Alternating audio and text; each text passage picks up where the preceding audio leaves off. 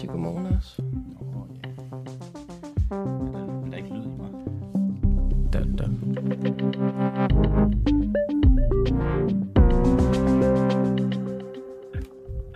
Velkommen til en u- uafhængig dag. Eller, nej, jeg prøver det igen. Det er en morgen. Velkommen til en uafhængig morgen. Jeres værter er Clark og Vind og Christian Henriksen. Mange tak. Knud. Mathisen fra DF Aarhus. Ja, som vi lige fik til at, øh, at indtale vores, vores intro her til, til morgen. Og han sagde det jo meget fint. øh, Du er Clara Vind, og jeg er Christian Henriksen, og det er en uafhængig morgen. Og øh, du lytter med derude, og det er vi selvfølgelig vældig, vældig glade for. Og du kan måske også være glad på dine egne vegne, fordi vi har et spændende program frem, øh, lagt frem her til dig, og der er to timer, og det skal nok blive godt. Tror du ikke også det? Jo, det får vi i hvert fald at se. Vi skal mange steder hen i dag. Ja, det skal vi. Da vi skal til Iran, og vi skal til Jens Rode, og jeg kan blive. Ukraine. Og Ukraine også, ja. Men øh, jo jo, der, det bliver spændende, og jeg er en lille smule syg. ja, men det vil jeg bare lige, det synes jeg nogle gange godt lige at få øh, claimet fra starten af, så folk lige tænker, det er fordi, jeg kan, jeg kan mærke på min Du stemme. trækker simpelthen petticoatet allerede her, Nej, fra nej, den er 1 minut over 7. Ja, men det er bare, fordi jeg kan mærke på min... Nej, det er ikke i forhold til kvaliteten af radioen, for, for du godste Gud. Det er mere i forhold til, at jeg kan høre på min stemme, at, øh, og så sådan nogen lytter med og tænker, det er da ikke Christian Henriksen, selvom han siger, at det er Christian Henriksen, så er, jo, det er mig. Øh, jeg har bare lidt snue i, i halsen. Lige inden vi, vi går ind i sådan til dagens program, Christian, så kom der jo noget ud med øh, DBU og FIFA i går. Ja. Har du ikke lige lyst til at fortælle lidt om det? Jo, men de vil jo gerne have øh, DBU haft nogle t-shirts på til, øh, til VM, hvor der stod øh, Human Rights for All, mener jeg, det var. Det er i hvert fald, jeg mener nok, det er det, der var sætningen. Men øh, det, øh, det tillader FIFA ikke.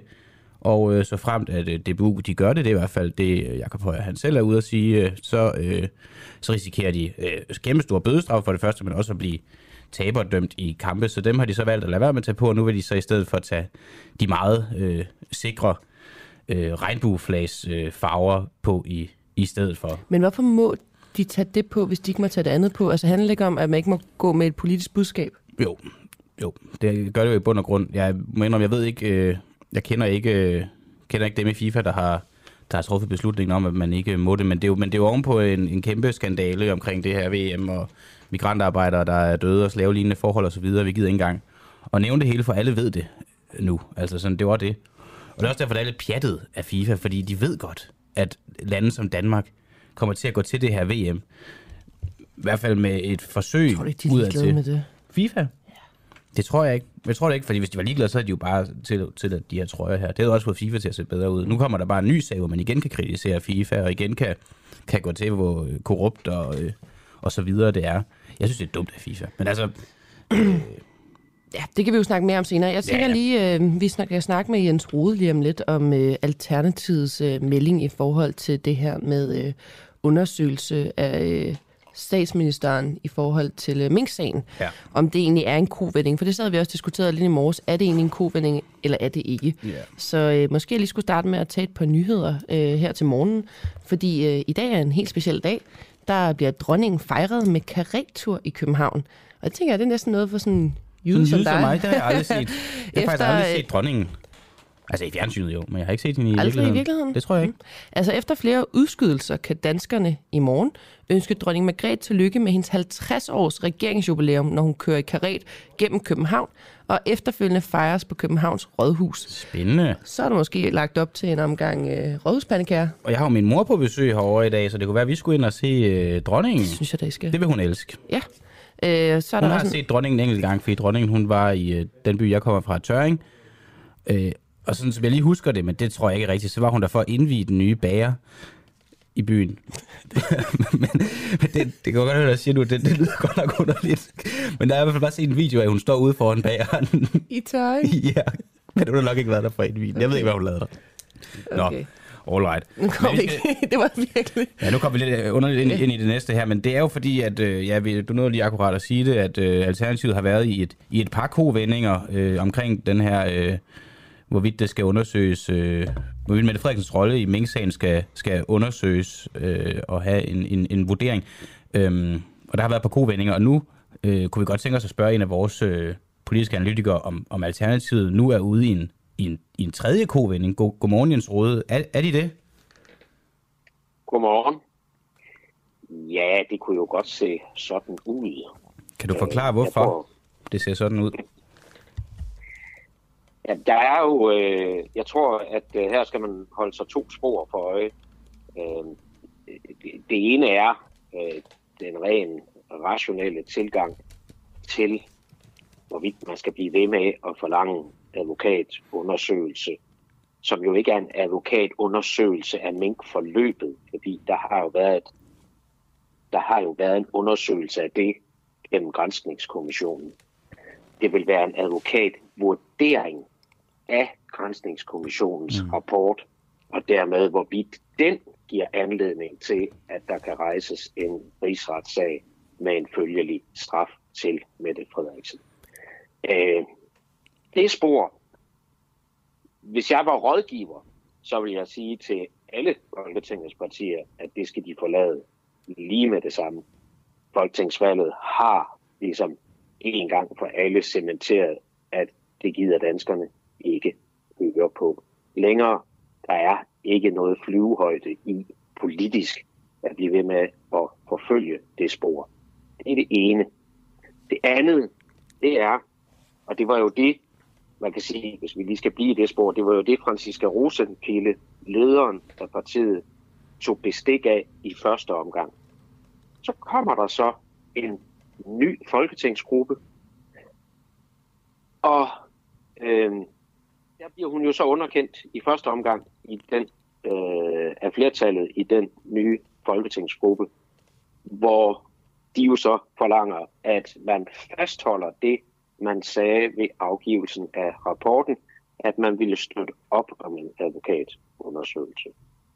Øhm, og det rettede Franziska Rosenkilde så ind efter.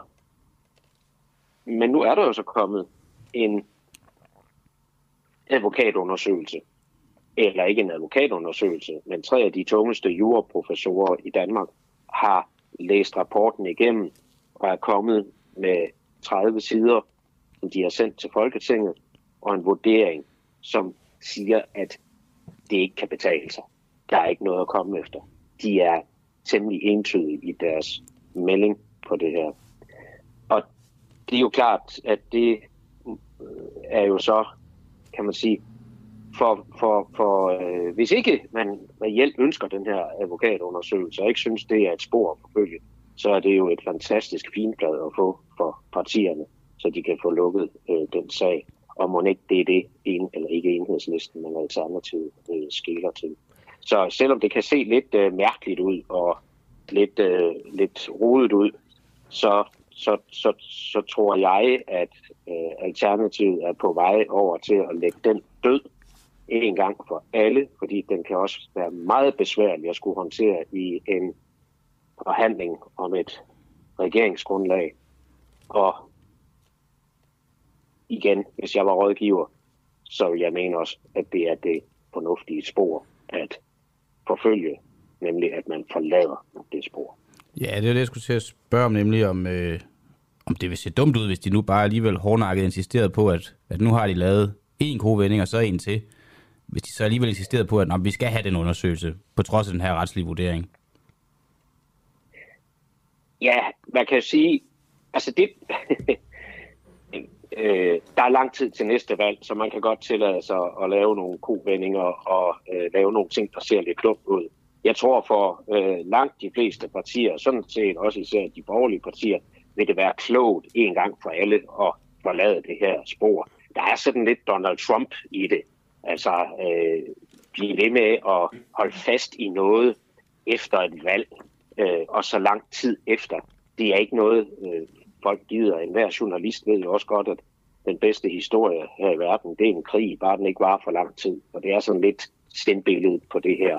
Øh, jeg tror simpelthen, folk er mætte af at høre om, øh, om det her. Og Mette Frederiksen har jo ligesom øh, skal vi sige, vundet et valg, i hvert fald hvis man kigger på partistørrelserne, og derfor øh, er der ikke noget politisk, der er ikke nogen politisk gevinst ved at fortsætte med at forlange det her. Men det, der er interessant at se, det er jo, at Francisca Rosenkilde i Alternativet i første omgang bliver underkendt. Hun er trods alt leder. Hun er trods alt den, der samlet mange af de her grønne partier og fået skabt en platform, som gjorde, at Alternativet kunne rejse sig igen som fugl Phoenix, efter at have været fuldstændig ude og langt, langt nede under spærregrænsen i meningsmålingerne og fuldstændig usynlig i lang tid. Og så kommer der en folketingsgruppe, der underkender hende. Og det, jeg vil kigge efter, ud fra sådan en analytisk indgang og med den historie, Alternativet kommer fra, det er, hvordan forholdet mellem Therese Scavenius, der jo tidligere har været medlem af Folketinget, øh, ikke Folketinget, af Alternativet, og jo i sin tid kandiderede til formandsposten mod Josefine Fock og Rasmus Nordqvist, hvordan hendes samarbejde kommer til at fungere med Franziska Rosenkilde, fordi det er to. Havde det været hanner, så vil man sige, at det var to alfahanner, øh, der står over for hinanden. Og jeg tror, at vi kan se ind i nogle øh, betydelige forskelle på, hvordan de ønsker, at politikken skal køres, hvor øh, Franziska Rosenkilde er den mere pragmatiske, den christiansborgske politikertype, og Therese Scavenius ligger sådan meget ude på, skal vi sige, den super idealistiske øh, og kompromilløse øh, linje. Og om det kan komme til at skabe nogle gnidninger i alternativet over tid, sådan som vi har set det tidligere, og erodere det grundlag, de har, de har skabt, det bliver spændende at, at følge over de, øh, over de kommende år. Det vil jeg gerne komme tilbage til, Jens Rude, fordi øh, det du også siger med, at der måske er flere, der er lidt øh, trætte og ligeglade med at høre om den her sag. Jeg kan heller ikke finde ud af, om det er øh, medierne, der kører den lidt større op hver gang og siger, nu kommer der en ekstra kovending, fordi det øh, Franziska Rosenkilde sagde, øh, var jo, at nu er der kommet en retslig vurdering, og det er jo det, som vi gerne vil have, og den skal vi så gå igennem for at se, om den, lø- om den løser det, som har været udfordringen. Og der kan jeg også godt tænke lidt, er det overhovedet en kovending? Fordi det, hun vil sige her, det er vel bare, at øh, nu læser vi den igennem, og så ser vi, om øh, vi så skal gå videre med det bagefter. Man kan i hvert fald argumentere for, at øh, vi her har med måske nogle af de aller, aller, aller tungeste øh, juraeksperter på lige netop de her, det her område at gøre, der har lavet en vurdering, der jo ikke er iscenesat eller betalt af nogen.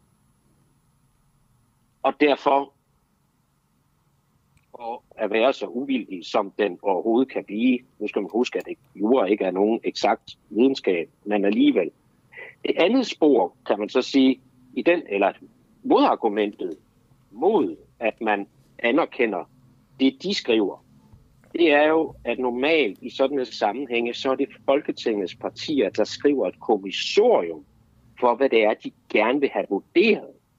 Og her kunne man jo i aftes i Deadline på DR2 se uh, Rasmus Jarlov fra Konservative anføre, at der ikke er skrevet noget kommissorium, og de vil gerne have vurderet tiden efter pressemødet, og ikke bare før pressemødet.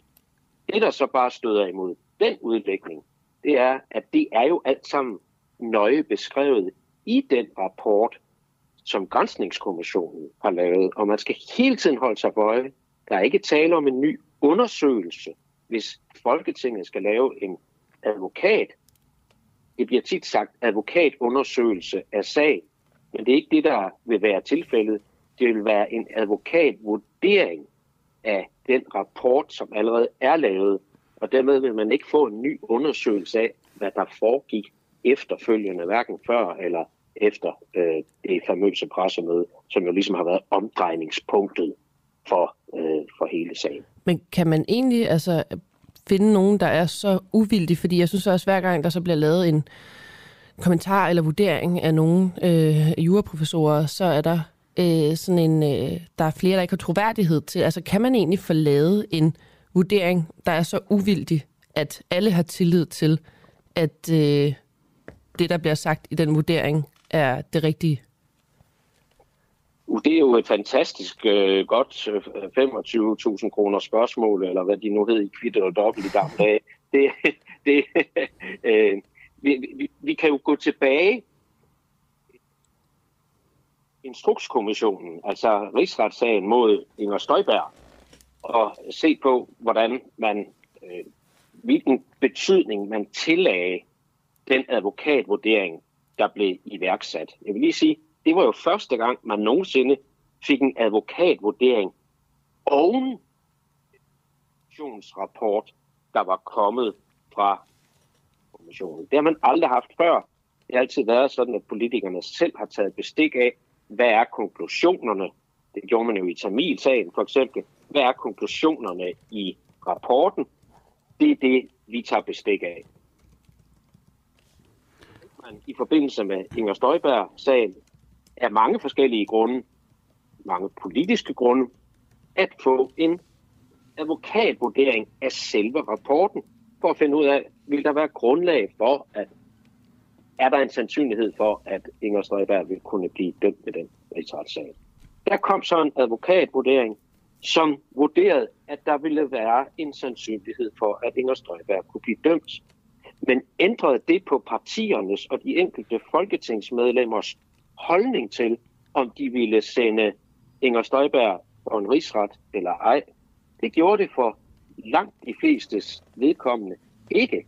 Altså et parti som Dansk Folkeparti Nye Borgerlige stod jo stadigvæk fast, og i øvrigt også flere venstre folketingsmedlemmer, herunder Preben Bang Henriksen, der jo trods alt er, er advokat, stod jo stadigvæk fast på, Rasmussen, at Inger Støjberg ikke skulle for en rigsret, fordi de vurderede selv, at hun ikke sandsynligt dømt efterfølgende. Ja, og Preben Bang var en derfor, retsordfører på daværende tidspunkt, så vidt jeg husker. Kan man, derfor kan man jo øh, med en vis ret anføre, at uanset hvad en advokatvurdering vil nå frem til, så vil det være meget, meget vanskeligt at få gjort op med de positioner, som partierne allerede har taget. Man skal også huske på, at der jo er partier i Folketinget, der allerede inden Grænsningskommissionen var færdig med deres arbejde, stemte for et beslutningsforslag i Folketinget om rejses en rigsretssag mod øh, Mette Frederiksen. Det var altså en politisk vurdering, og mm. det vil det alt andet lige også være, uanset hvor mange advokatundersøgelser og juridiske rapporter, der kommer på det her grundlag. Yes. Og det er derfor, jeg tror, det vil være klogt, hvis man, hvis man har den politiske indgang til det, at så erkende valgets tale og sige, den sag, den er lukket. Hvis man vil noget og høste en gevinst af noget politisk, så skal man øh, til at finde på nogle andre ting, fordi øh, det er der nok mere gods i end, end lige øh, en rigsretssag mod Mette Frederiksen. Og det bliver sidste ord, vi, vi får fra dig i dag, Jens Rode, men øh, tusind tak, fordi at du vil være med endnu en gang, og vi snakkes jo helt sikkert ved. Det gør vi. God dag. God weekend. Ja, det trækker vi altså lidt ud, men jeg synes, der er så mange interessante spørgsmål. Øh... Jo, jo. Jens Rud, han er heller ikke en mand af få ord nødvendigvis. Nej, det er det. Og jeg er også ked af, fordi det lader jeg selv mærke til, hvis vores lyttere oplever, at lyden går lidt op og ned. Jeg synes, vi har haft lidt tekniske problemer for tiden, og jeg tror, at alle synes, jeg er lidt irriterende, men... Øh... Ja, jeg ved faktisk ikke, om det nødvendigvis... Hvem synes det mest irriterende, det er os eller lytteren? Jeg tror, vi er nok dem, der bliver allermest ja, det er bare for at sige, at vi er opmærksom fysisk på det. påvirket af det i form af ja. raserianfald. Men øh, jeg kunne kun forestille mig, at det også er skide irriterende at høre på derhjemme. Det tror jeg også. Men nu skal vi faktisk en tur til Iran og Rusland. Ja. Øh, fordi manden, vi altid ringer op, når vi har spørgsmål, der vedrører sikkerheds- eller forsvarspolitik, det er jo øh, Jakob Korsbo, ja. der er øh, tidligere chefanalytiker i Forsvars efterretningstjeneste. Og godmorgen, Jakob. Godmorgen, godmorgen. Grunden til, at jeg jo har taget fat i dig, øh, det som jeg lige sagde før til vores lyttere, det er jo hver gang, der er bare noget, der hedder sikkerhedspolitik eller forsvarspolitik, så er du manden, øh, vi ringer og skriver efter. Øhm, og man kunne jo læse hos Sky News forleden, der på baggrund af anonyme kilder, øh, kunne fortælle, at der har været en byttehandel, der ligesom har sendt de her iranske droner i hænderne på Rusland. Øh, og jeg synes, hele det der forhold mellem øh, Iran og Rusland, altså øh, og våbenbyttehandel og alle mulige ting. Jeg tænker, kan du ikke lige prøve at forklare lidt, hvad, hvad det egentlig er, der er op og ned?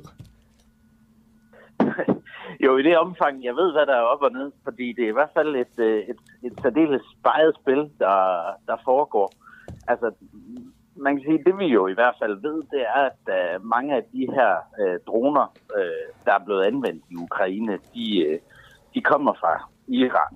Uh, navnlig dem, der er blevet anvendt inde for, skal vi sige, den sidste måned, uh, er der begyndt at komme flere og flere rapporter om det. Ikke? Og det, det, det kan man simpelthen se, at det er, det er helt øh, med iransk afskrift og, og, og hvad produktion det er og så videre. Så det, det kan vi sige med sikkerhed.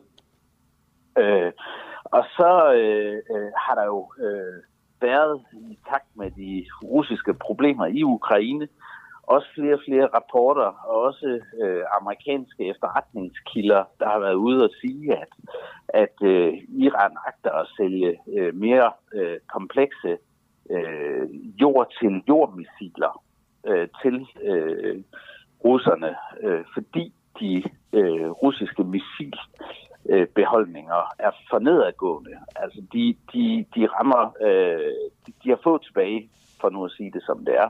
Og øh, jeg ved ikke lige præcis hvor mange, men man kan også se, at beskydningen af de ukrainske byer er, er for nedadgående. Og derfor har der været den her nervøsitet for, at øh, iranerne skulle, skulle, skulle levere nogle faktisk temmelig øh, gode missiler øh, med en rækkevidde på, jeg mener, det er en 300-400 kilometer. Så, så det, vil, det vil være alvorligt, hvis det skete.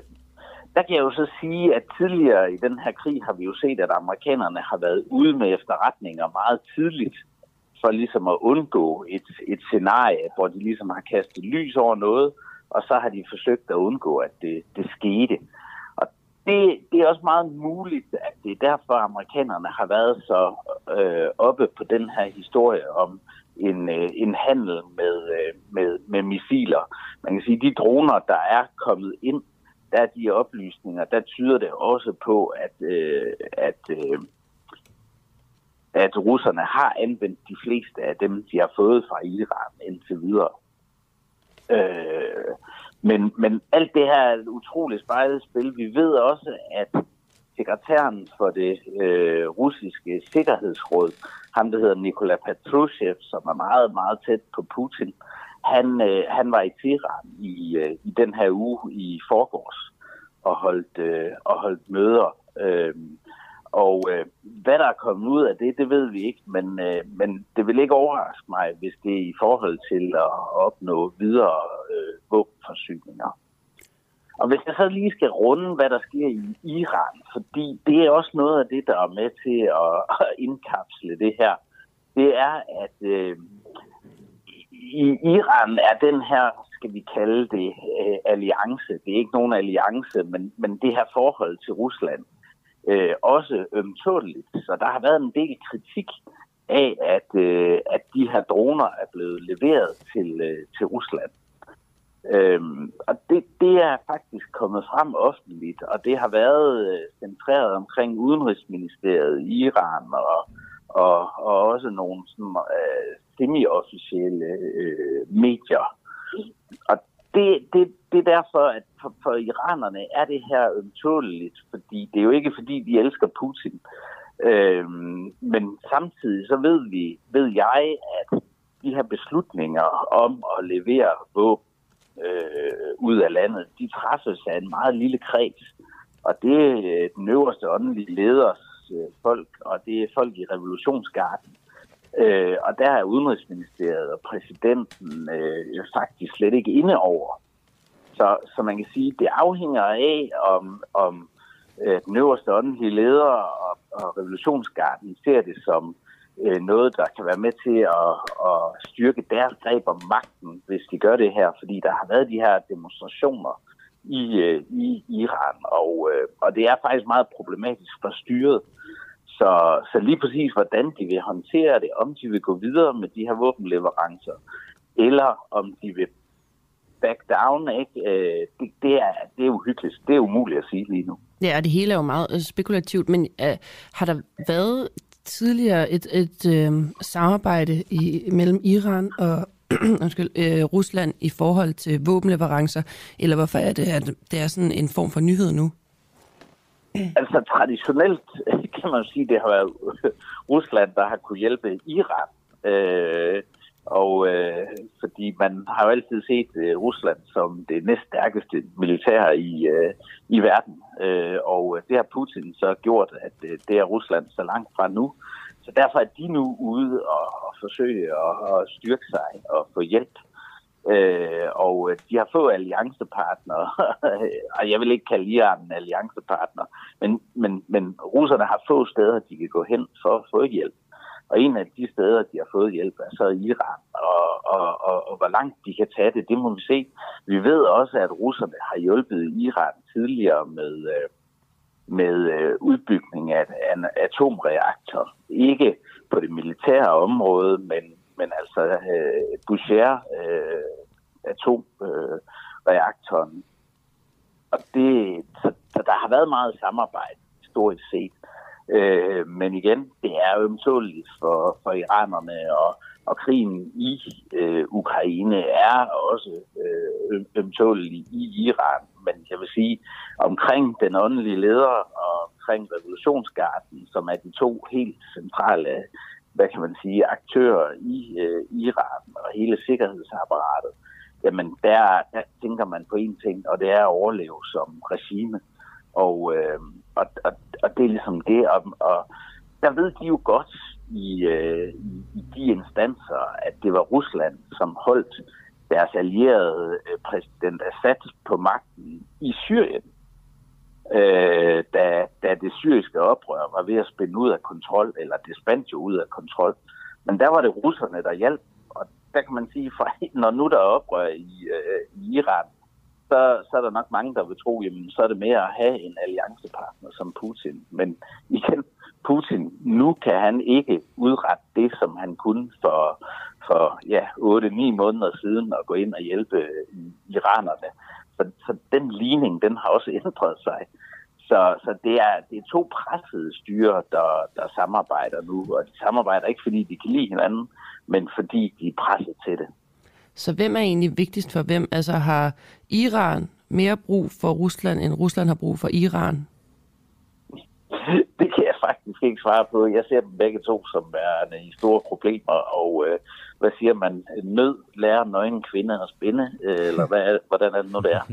Øh, og, og, og derfor øh, prøver de jo på en eller anden måde at hjælpe, hjælpe hinanden. Man kan sige, med mindre at Iran militært blev sat under pres af, af USA eller Israel, eller hvem der nu måtte, måtte gøre det, så kan man sige, så har de jo et, et overskud og et, øh, et ballistisk øh, missillager, øh, som de godt som godt kunne nytte noget for russerne, men, men jeg vil umiddelbart tro, at iranerne ser øh, den her situation nu øh, for dem selv som værende ret kritisk, og også øh, har øh, stor respekt for, øh, hvad, hvad Israel eller USA måtte finde på. Altså, de har jo en trusselsopfattelse øh, fra, fra Israel og USA, der gør, at de er nødt til at, at tænke på, hvad de selv har og, og forsvare sig med i givet fald.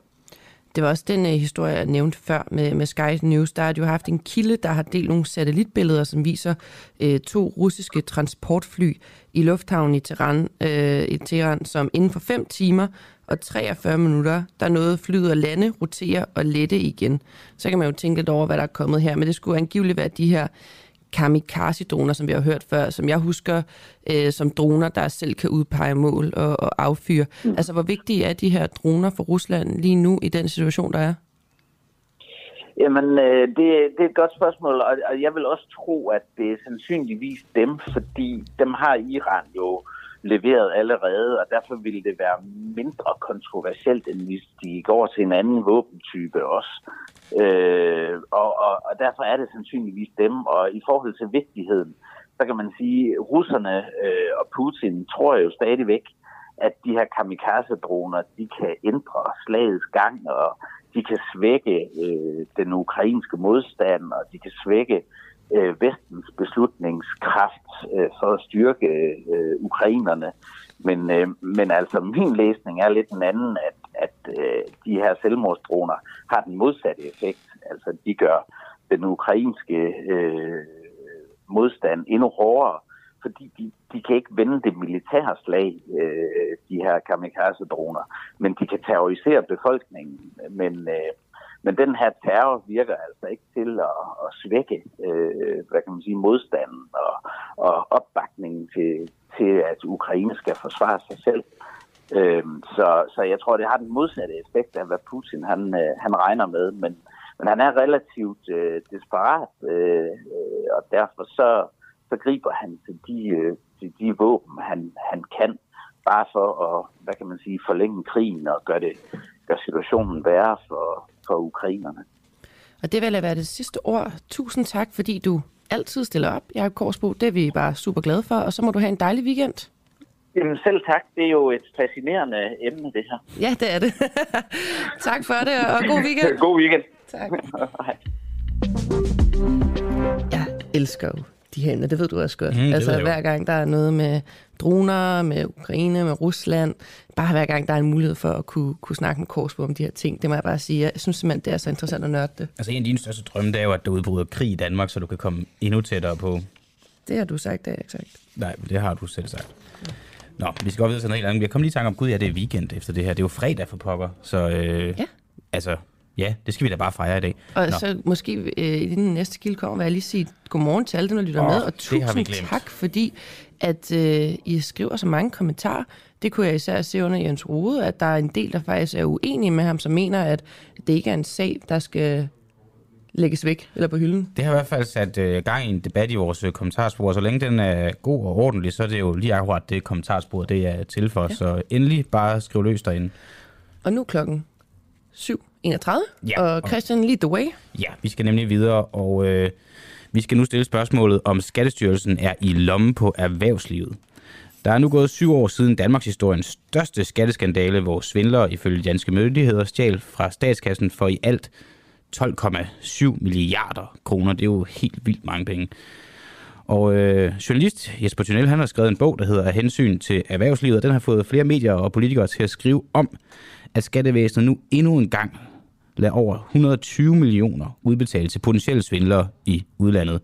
Derudover så kan bogen også afsløre, at flere internationale banker i al hemmelighed har fået Skattestyrelsen til at fjerne kontrolkrav. Bogens titel den dækker over, at Skattestyrelsens advarsler om milliardsvindel i udbytteskatsagen blev ignoreret, og kom aldrig videre til politikerne af hensyn til erhvervslivet. Det betød, at man fortsat kunne udnytte systemet, altså dine og mine skattekroner, for flere milliarder. Og øh, Jesper Tunnel, du er med her. Du er journalist og forfatter til bogen af hensyn til erhvervslivet, og godmorgen. Godmorgen. Kan du ikke sådan forklare for, for mig og for, for alle, hvad udbytteskat det er, og hvordan der i første omgang blev svindlet med det? Det, der er problemet for de medarbejdere, som man kan læse om i bogen, der i år, øh, år efter år forsøger at få lukket hullerne, det er, at øh, de ved ikke, hvem der ejer de danske aktier. Så når der kommer en udenlandsk aktionær og siger, dag, jeg har betalt øh, skat i Danmark, fordi jeg har fået et udbytte, og der er i forvejen blevet trukket en skat der, men jeg skal have det retur, for jeg bor i Schweiz, og så skal jeg betale mindre, eller i Tyskland, og så skal jeg betale et andet beløb mindre. Ja, så ved medarbejderne i skat ikke, om det er rigtigt. De kan ikke slå op i deres systemer og se, jamen vi kan godt se faktisk, at vi har fået skat ind fra dig. Her har du pengene retur. Det er det, der er problemet. Udbytteskatten bliver trukket øh, og indleveret til skat, uden at skat får at vide, hvem der bliver betalt skat for. All right.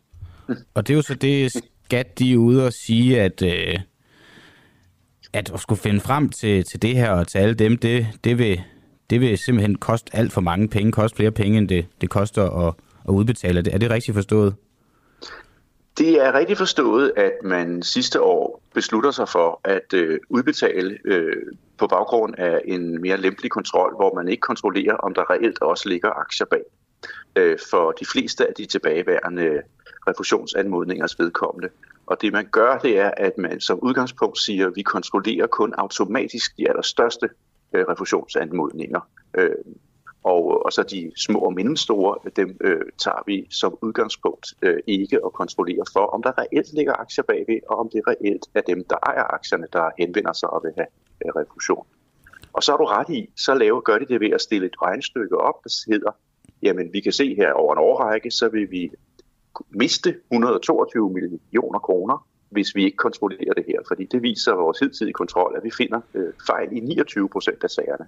Og så vi vil komme til at fejludbetale eller udbetale til nogen, der ikke skulle have penge i 29 procent af sagerne. Det svarer til 10 procent af beløbet. Men omvendt vil det koste os over 300 millioner kroner i ekstra medarbejdere, fordi vi skal have ansat 440 medarbejdere mere, hvis det her skal kunne betale sig.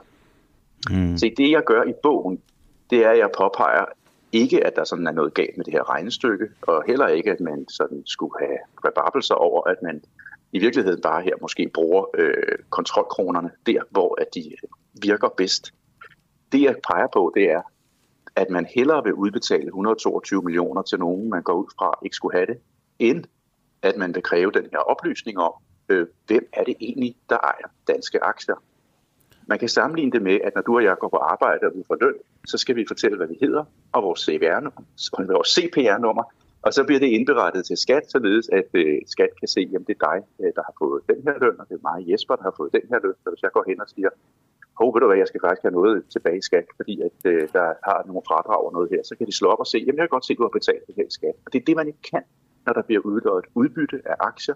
Og, og hvis man gjorde det, så ville det blive meget nemmere administrativt for de medarbejdere i skat, der sidder med det, fordi så vil de sådan mere eller mindre kunne slå op og se, jamen det er rigtigt, du der kommer her, du skal have refusion, øh, og, eller, eller det, det er ikke rigtigt, fordi du har simpelthen ikke fået et udbytte, du har i de aktier. Det vil ikke kunne stoppe alle former for snyd med øh, refusion af udbytteskat, men det vil kunne stoppe den form for svindel, vi har set, hvor der er kommet nogen, uden der var aktier bag, eller kommet flere gange med de samme aktier. Den måde, den vil man kunne stanse rimelig maskinelt øh, på den måde. Og hvorfor er det, de ikke bare benytter sig af den metode? Det er det, så bogen handler om, hvordan man faktisk siden 80'erne har lagt arm øh, med erhvervslivet. Det er derfor, at bogen hedder af hensyn til erhvervslivet. Mm. Om hvorvidt det er hensigtsmæssigt eller ej at kræve, at man skal registrere sine aktier i sit eget navn, så skattemyndighederne kan vide, hvem er det egentlig, der ejer aktier, og hvem er det, der får udbetalt udbytte og indbetaler skat af det. Øhm, og det har der været forskellige argumenter for og imod gennem tiden, eller imod. Øh, I starten der var det fordi, at at øh, der var stærke erhvervsinteresser, der simpelthen ikke ønskede, at nogen skulle vide, hvem der ejede hvad i, i dansk erhvervsliv. Så man ville gerne have, at den oplysning ikke kunne slippe ud på, på nogen som helst måde, ikke engang lå i nogle øh, hvad kan man sige, systemer, som der ellers ikke er offentlig adgang til. Øh, senere har det handlet om de administrative byrder, det vil være for bankerne, og øh, i den seneste periode her har det også handlet om, hvad det vil betyde for aktionærerne, hvis de skal gøre sig den ulejlighed og lægge deres aktier i en, en af den type depoter, der er et navnedepot, hvor man kan se, hvad aktionæren hedder, i stedet for at lægge dem i, i nogle af de andre typer depoter, hvor man ikke kan se det, hvor man kan skjule sig som uh, aktionær. Øhm. Ja, okay. Men har, har vi så, det er jo bare vildt, altså har vi så reelt set et, et system, øh, der varetager dine og mine penge, alle danskernes penge, som i princippet er i lommen på erhvervslivet og i den forbindelse i princippet også ender med at være lidt i lommen på svindlerne, der tager vores penge? Altså, jeg formulerer det jo ikke sådan, at det er i lommen på erhvervslivet. Jeg, det er jo stadigvæk øh, Skatteministeriet, der bestemmer, hvordan skal de her regler være. Men de øh, er gentagende gange øh, i årtier under stærk indflydelse af de ønsker, der er fra erhvervslivets side. Øh, og flere gange er erhvervslivet også med til at skrive reglerne, der skal gælde på deres eget område. Det gælder i 80'erne, det gælder også her i de senere år, hvor at man har set jo, at, at Skatteministeriet har indgået aftaler med bankerne om, hvordan fremtidig lovgivning skal være, og så har man bagefter præsenteret den øh, for, for Folketinget.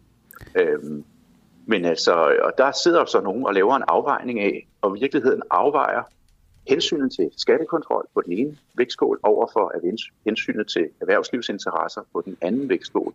Og, øh, og det, øh, det, jeg peger på i bogen, det er sådan set bare stille og roligt, at det, det er jo en politisk afvejning, hvordan vi skal afveje de to hensyn over for hinanden.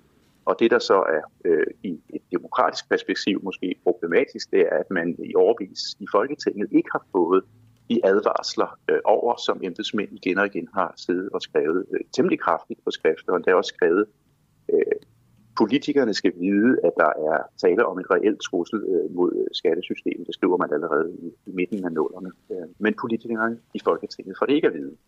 Så de har ikke rigtig den mulighed for at handle på det, og være dem, der foretager den her politiske afvejning. Vi skal lige tilbage til det med politikerne lige om to sekunder. Øh det er ja. bare det her med, at der er flere banker, der har indflydelse på de her kontrolkrav. Nu har jeg, øh, jeg har penge i, i Danske Bank. Øh, det er der mange, der synes er dumt. Nu er der ikke så mange penge øh, i, på min konto dog. Men jeg er bare nysgerrig på, hvad, hvad er det for nogle banker, der er tale om, når vi siger, at de her banker har indflydelse på kontrolkravene? Altså, det er jo på din side øh, de banker, der er medlem af Finans Danmark, altså de danske banker, eller de banker, der er i Danmark, som har været med til at indgå aftalen med Skatteministeriet om, hvordan fremtidens lovgivning skulle være. Altså, og det er jo så en aftale, som man markedsførte, som om, at den skulle være et værn mod svindel med refusion af udbytteskat, men viste så faktisk ikke at være det alligevel. Øh, men så er det også internationale banker, der har været øh, en henvendelse fra 12 internationale banker, øh, som har henvendt sig og sagt, hmm, hvis I har tænkt jer at gøre sådan og sådan, så vil vores kunder øh, måske investere så meget i Danmark længere. Og så kan man se, at efter det møde og de breve, der blev udvekslet, så valgte man at imødekomme øh, de to ting, som øh, bankerne ønskede at få lavet op. Men er det, er, det, er det reelt nok? Er det reelt nok, at de, de ikke vil investere penge, og at Danmark så, kunne jeg forestille mig på den måde, i princippet potentielt kunne, kunne tabe nogle penge? Eller er det bare et eller andet, øh, en eller anden Jamen, dårlig undskyldning? Jamen det er faktisk, det, det du stiller der, det er det gode spørgsmål. Øh, og der er faktisk ikke noget, der sådan tungtvejende viser, at øh, investorer skulle gå udenom Danmark, hvis man begyndte at stille yderligere krav. Hvorfor køber skat så den? Ja, det er et godt spørgsmål faktisk. Jeg tror, det er fordi, at man er i en dobbelt afhængighed, som jeg kalder det. Altså, man er både økonomisk afhængig af erhvervslivet, så hvis de beslutter sig for Øh, de er, jo, de er jo også rådgivere for deres kunder rundt i verden. De kan jo sige, at de vil rådgive jer til at lade være med at, at investere i Danmark. Øh, så kan de jo faktisk afstedkomme, at man ikke investerer i Danmark, selvom at øh, kunderne måske ville investere i Danmark ellers. Det er det ene, og det andet er, at man også er vidensmæssigt afhængig. Så man er økonomisk afhængig og vidensmæssigt afhængig, fordi at, at bankerne har en, en stor viden om, hvordan det her marked fungerer. Og de kan, det kan man også se i bogen. Der er nogle af de ting, der bliver lukket nogle huller op gennem tiden, og der siger bankerne i en periode, det kan slet ikke lade sig gøre. Det kan vi ikke. Vi kan ikke levere de her oplysninger før, og vores systemer kan det ikke, osv. Og da man efter en, lang årrække faktisk vedtager det, så kan det det godt alligevel. Så man kan sidde i, øh, i Skatteministeriet også og, øh, og være øh, afhængig, øh, kan man sige, af den øh, rådgivning, man får fra dem, som man reelt skal kontrollere. Men ved Skat godt det? Ved de godt, at når bankerne er ude at sige, at øh, så vil vi ikke få øh, investeringer, at det i princippet nok bare bankerne selv, der vil rådgive deres kunder til at lade være? Altså, øh, øh, altså jeg tror, at det, det, det er jo også, der er den her store fortælling om, at vores velstand og velfærd afhænger af, hvor meget der bliver investeret i udlandet ind i Danmark. Og, øh, og jeg tror da egentlig godt, at der må, fordi det er et argument det her, jamen så får vi ikke investeringer til Danmark. Det kommer igen og igen i alle mulige sammenhænge. Så jeg forestiller mig faktisk også, at der er medarbejdere, der tænker, når nu råber de, ulven kommer igen. Mm.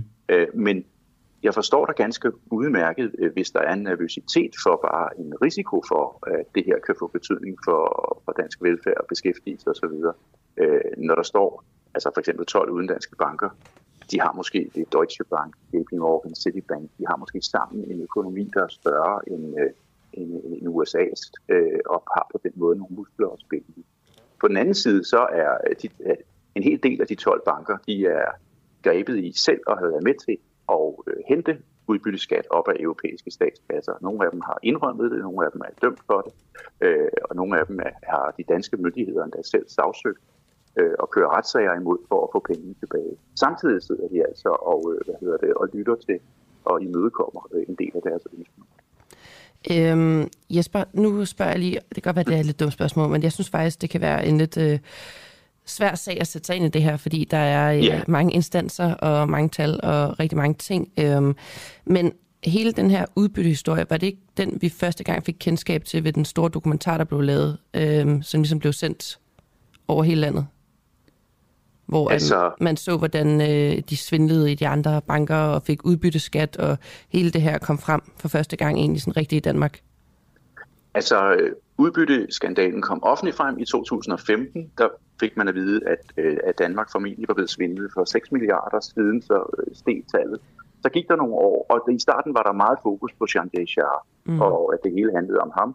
Øh, og, og så, så skete der det, øh, at, som du siger, at der kom en, øh, en fremragende dokumentar, hvad hedder det, øh, mændene, der plyndrede Europa, som viste, at det her handlede altså ikke bare øh, om, om en enkelt mand. Det her handlede om en lang række banker, der havde planlagt det og været helt centrale i det, i at gennemføre det. Og når jeg kan sige det med den her overbevisning, så er det fordi, vi har dokumenterne, øh, de interne dokumenter fra bankerne, hvor de simpelthen skriver, hvordan de planlægger at, at hive udbytteskat øh, flere gange øh, for de samme aktier op af europæiske statskasser. Men det er det, jeg mener, at hvorfor er det, at politikerne så ikke har gjort noget? Fordi vi skal snakke øh, med Louise Schack fra Venstre her øh, senere, og jeg tror bare, man sidder og tænker, hvorfor er det, at politikerne ikke har gjort noget overhovedet? Altså, hvad er det egentlig sådan, det gode spørgsmål at stille hende i forhold til det her? Det, man har gjort jo indtil da, det er, at man først smækker kassen i, og så begynder man først meget langsomt at udbetale penge. Øh, og så prøver man at lave materiel kontrol. Man er stadig nødt til at spørge de mennesker, der kommer og siger, at vi vil have refusion. Jamen, så må I fremlægge nogle flere dokumenter. I må lave nogle skærmprint af jeres egne bankkonti, og ikke bare jeres egne, men også jeres banks bankkonto og de banker, der er imellem jeres. Hvis du sidder i Schweiz og har fået penge fra Danmark, så skal vi have skærmprint fra alle de kontooverførsler, så vi kan se, at de penge, du siger, du har fået, de faktisk stammer fra Danmark. Det er det, der tager så lang tid, og det er det, der har gjort, at pukten af sager er vokset, mens man har siddet og arbejdet på at skulle lave fremtidens system. Øhm, og der er så i det forløb jo så sket det, at man øh, dels har blevet enige med bankerne om et system, som, som man sagde øh, ville være, skulle være et værn mod øh, svindel med udbytteskat, men det kunne jeg vise der i 2021, og det var egentlig ikke tilfældet. Der var stadig en del smuthuller i det. Og så sagde Folketinget, hov, så vil vi jo ikke have det, så må I kigge på noget andet, og så har man så kigget på noget andet siden der også. Men øh, vi... Og så og Nej, sidste år, så, ja, og så har man så sidste år besluttet, at, øh, at nu begynder man at udbetale øh, efter en lempeligere kontrol, fordi at sagerne håber sig. Men når vi så skal tale med Louise Schack, der er skatteordfører i øh, Venstre her lige om lidt, hvad ja. vil så være det spørgsmål, du havde allermest lyst til at stille hende? Jamen det er, hvad hedder det... Altså jeg, jeg, jeg, vil, jeg, jeg, hvis jeg vil fokusere på det her med, hvorvidt man kan, øh, hvorfor man ikke skulle prøve at se, om man kunne registrere. Stille det som et krav og sige, hvis du skal have refusion af udbytteskat, så skal du have lavet din aktie registrere dit eget navn. Øhm, så, så kan dem, der har lyst til at få refusion, de kan gøre det.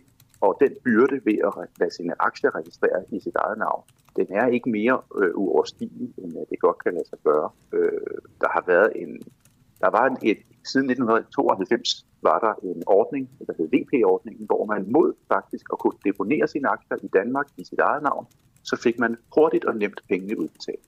Og det var der en hel del aktionærer, der valgte frivilligt at gøre, fordi det gjorde det nemmere for dem.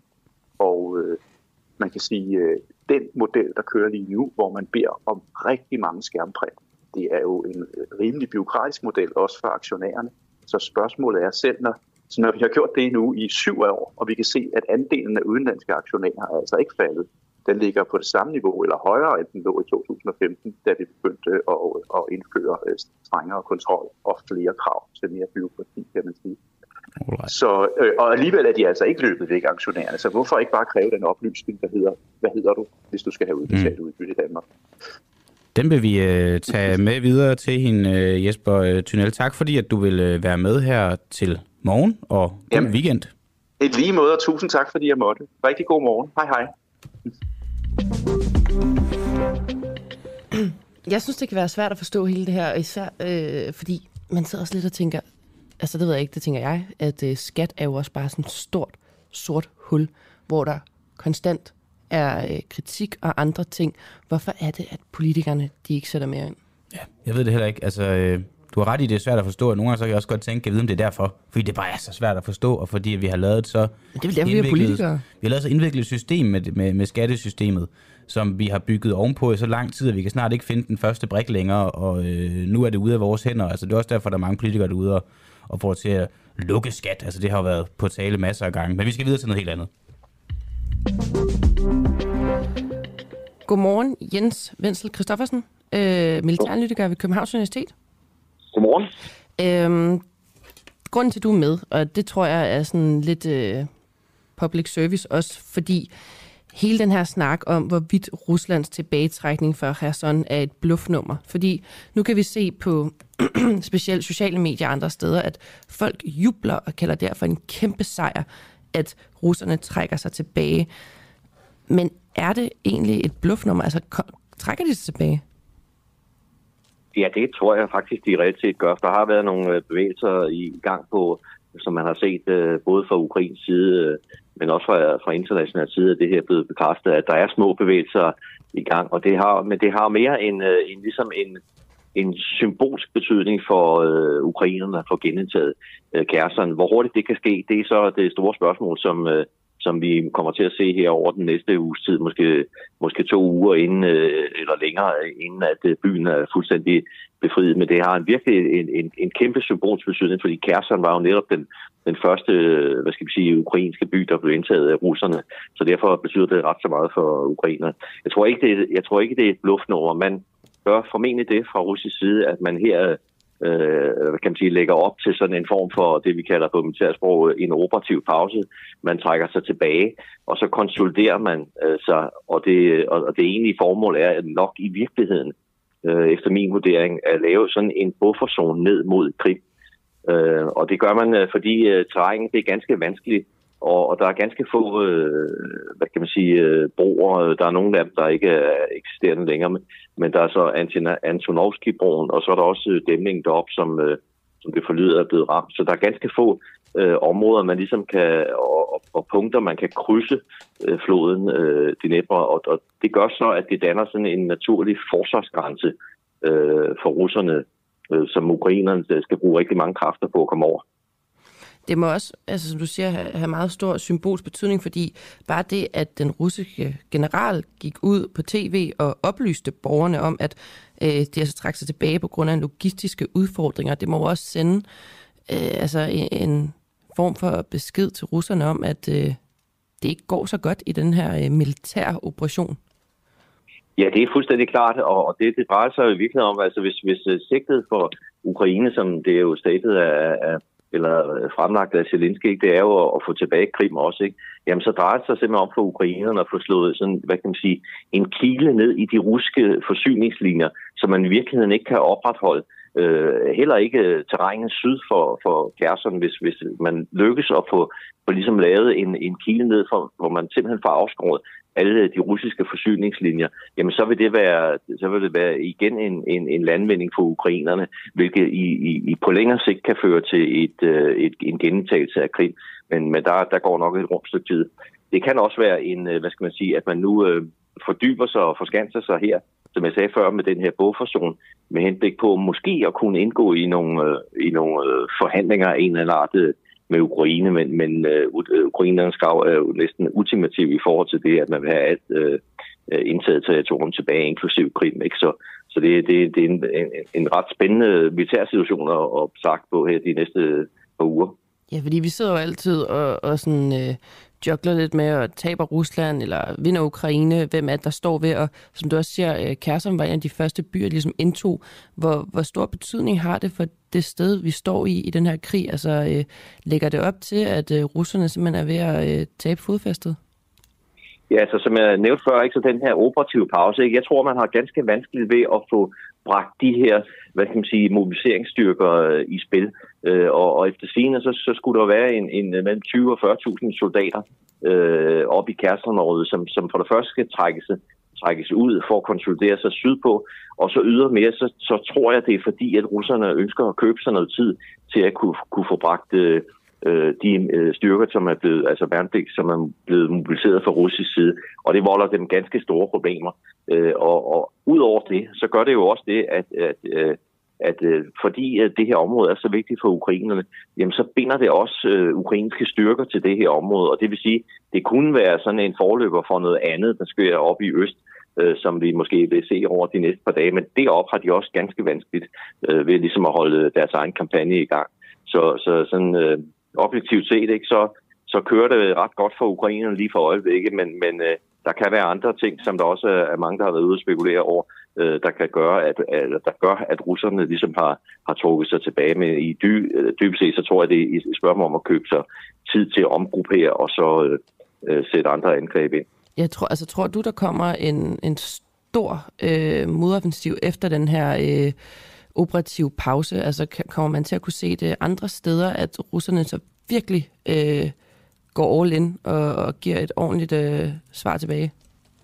Altså, hvis det lykkes russerne at for, ligesom, hvad skal vi sige, forskanse sig øh, syd for, for, for floden, altså på, på den venstre øh, banke, om man så må sige, jamen, øh, og, og de på den måde kan holde øh, ukrainerne stangen, jamen så kan det godt gøre, at der, at der frigives øh, nogle øh, tropper, som så øh, kan gå op og, og måske øh, yderligere konsolidere russernes øh, modoffensiv op i Donetsk-området og Lukansk, hvilket godt, så kan godt kan betyde lidt øh, problemer for ukrainerne øh, på sigt. Men det afhænger øh, helt øh, holdende af, hvor, hvor stort et pres kan ukrainerne blive ved med at opretholde over for russerne, og, og, og, og hvornår, øh, kan man sige, giver russerne så op og trækker sig øh, endelig tilbage. Det er det, der bliver rigtig spændende.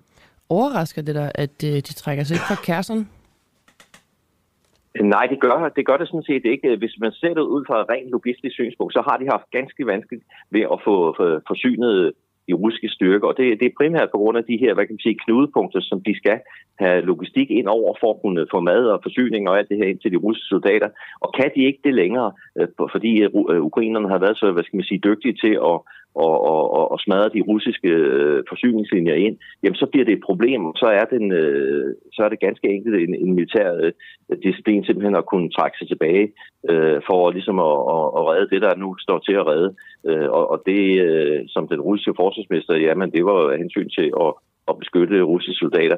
Og det kan det faktisk godt være, at det er noget, man, man siger, fordi man, øh, man, vil, man vil bevare en eller anden form for kampkraft, russisk kampkraft øh, syd for, for Kærson, ikke? Men, men det, siger, det er jo ikke det samme som at sige, at så er vi ligesom, så er det her overstået alt det fryd og gammel igen, ikke? Fordi der kan jo stadigvæk finde ekstensive, øh, omfattende angreb sted fra russisk side, såvel ind i Kærsom som andre steder, efterhånden som ukrainerne vinder frem.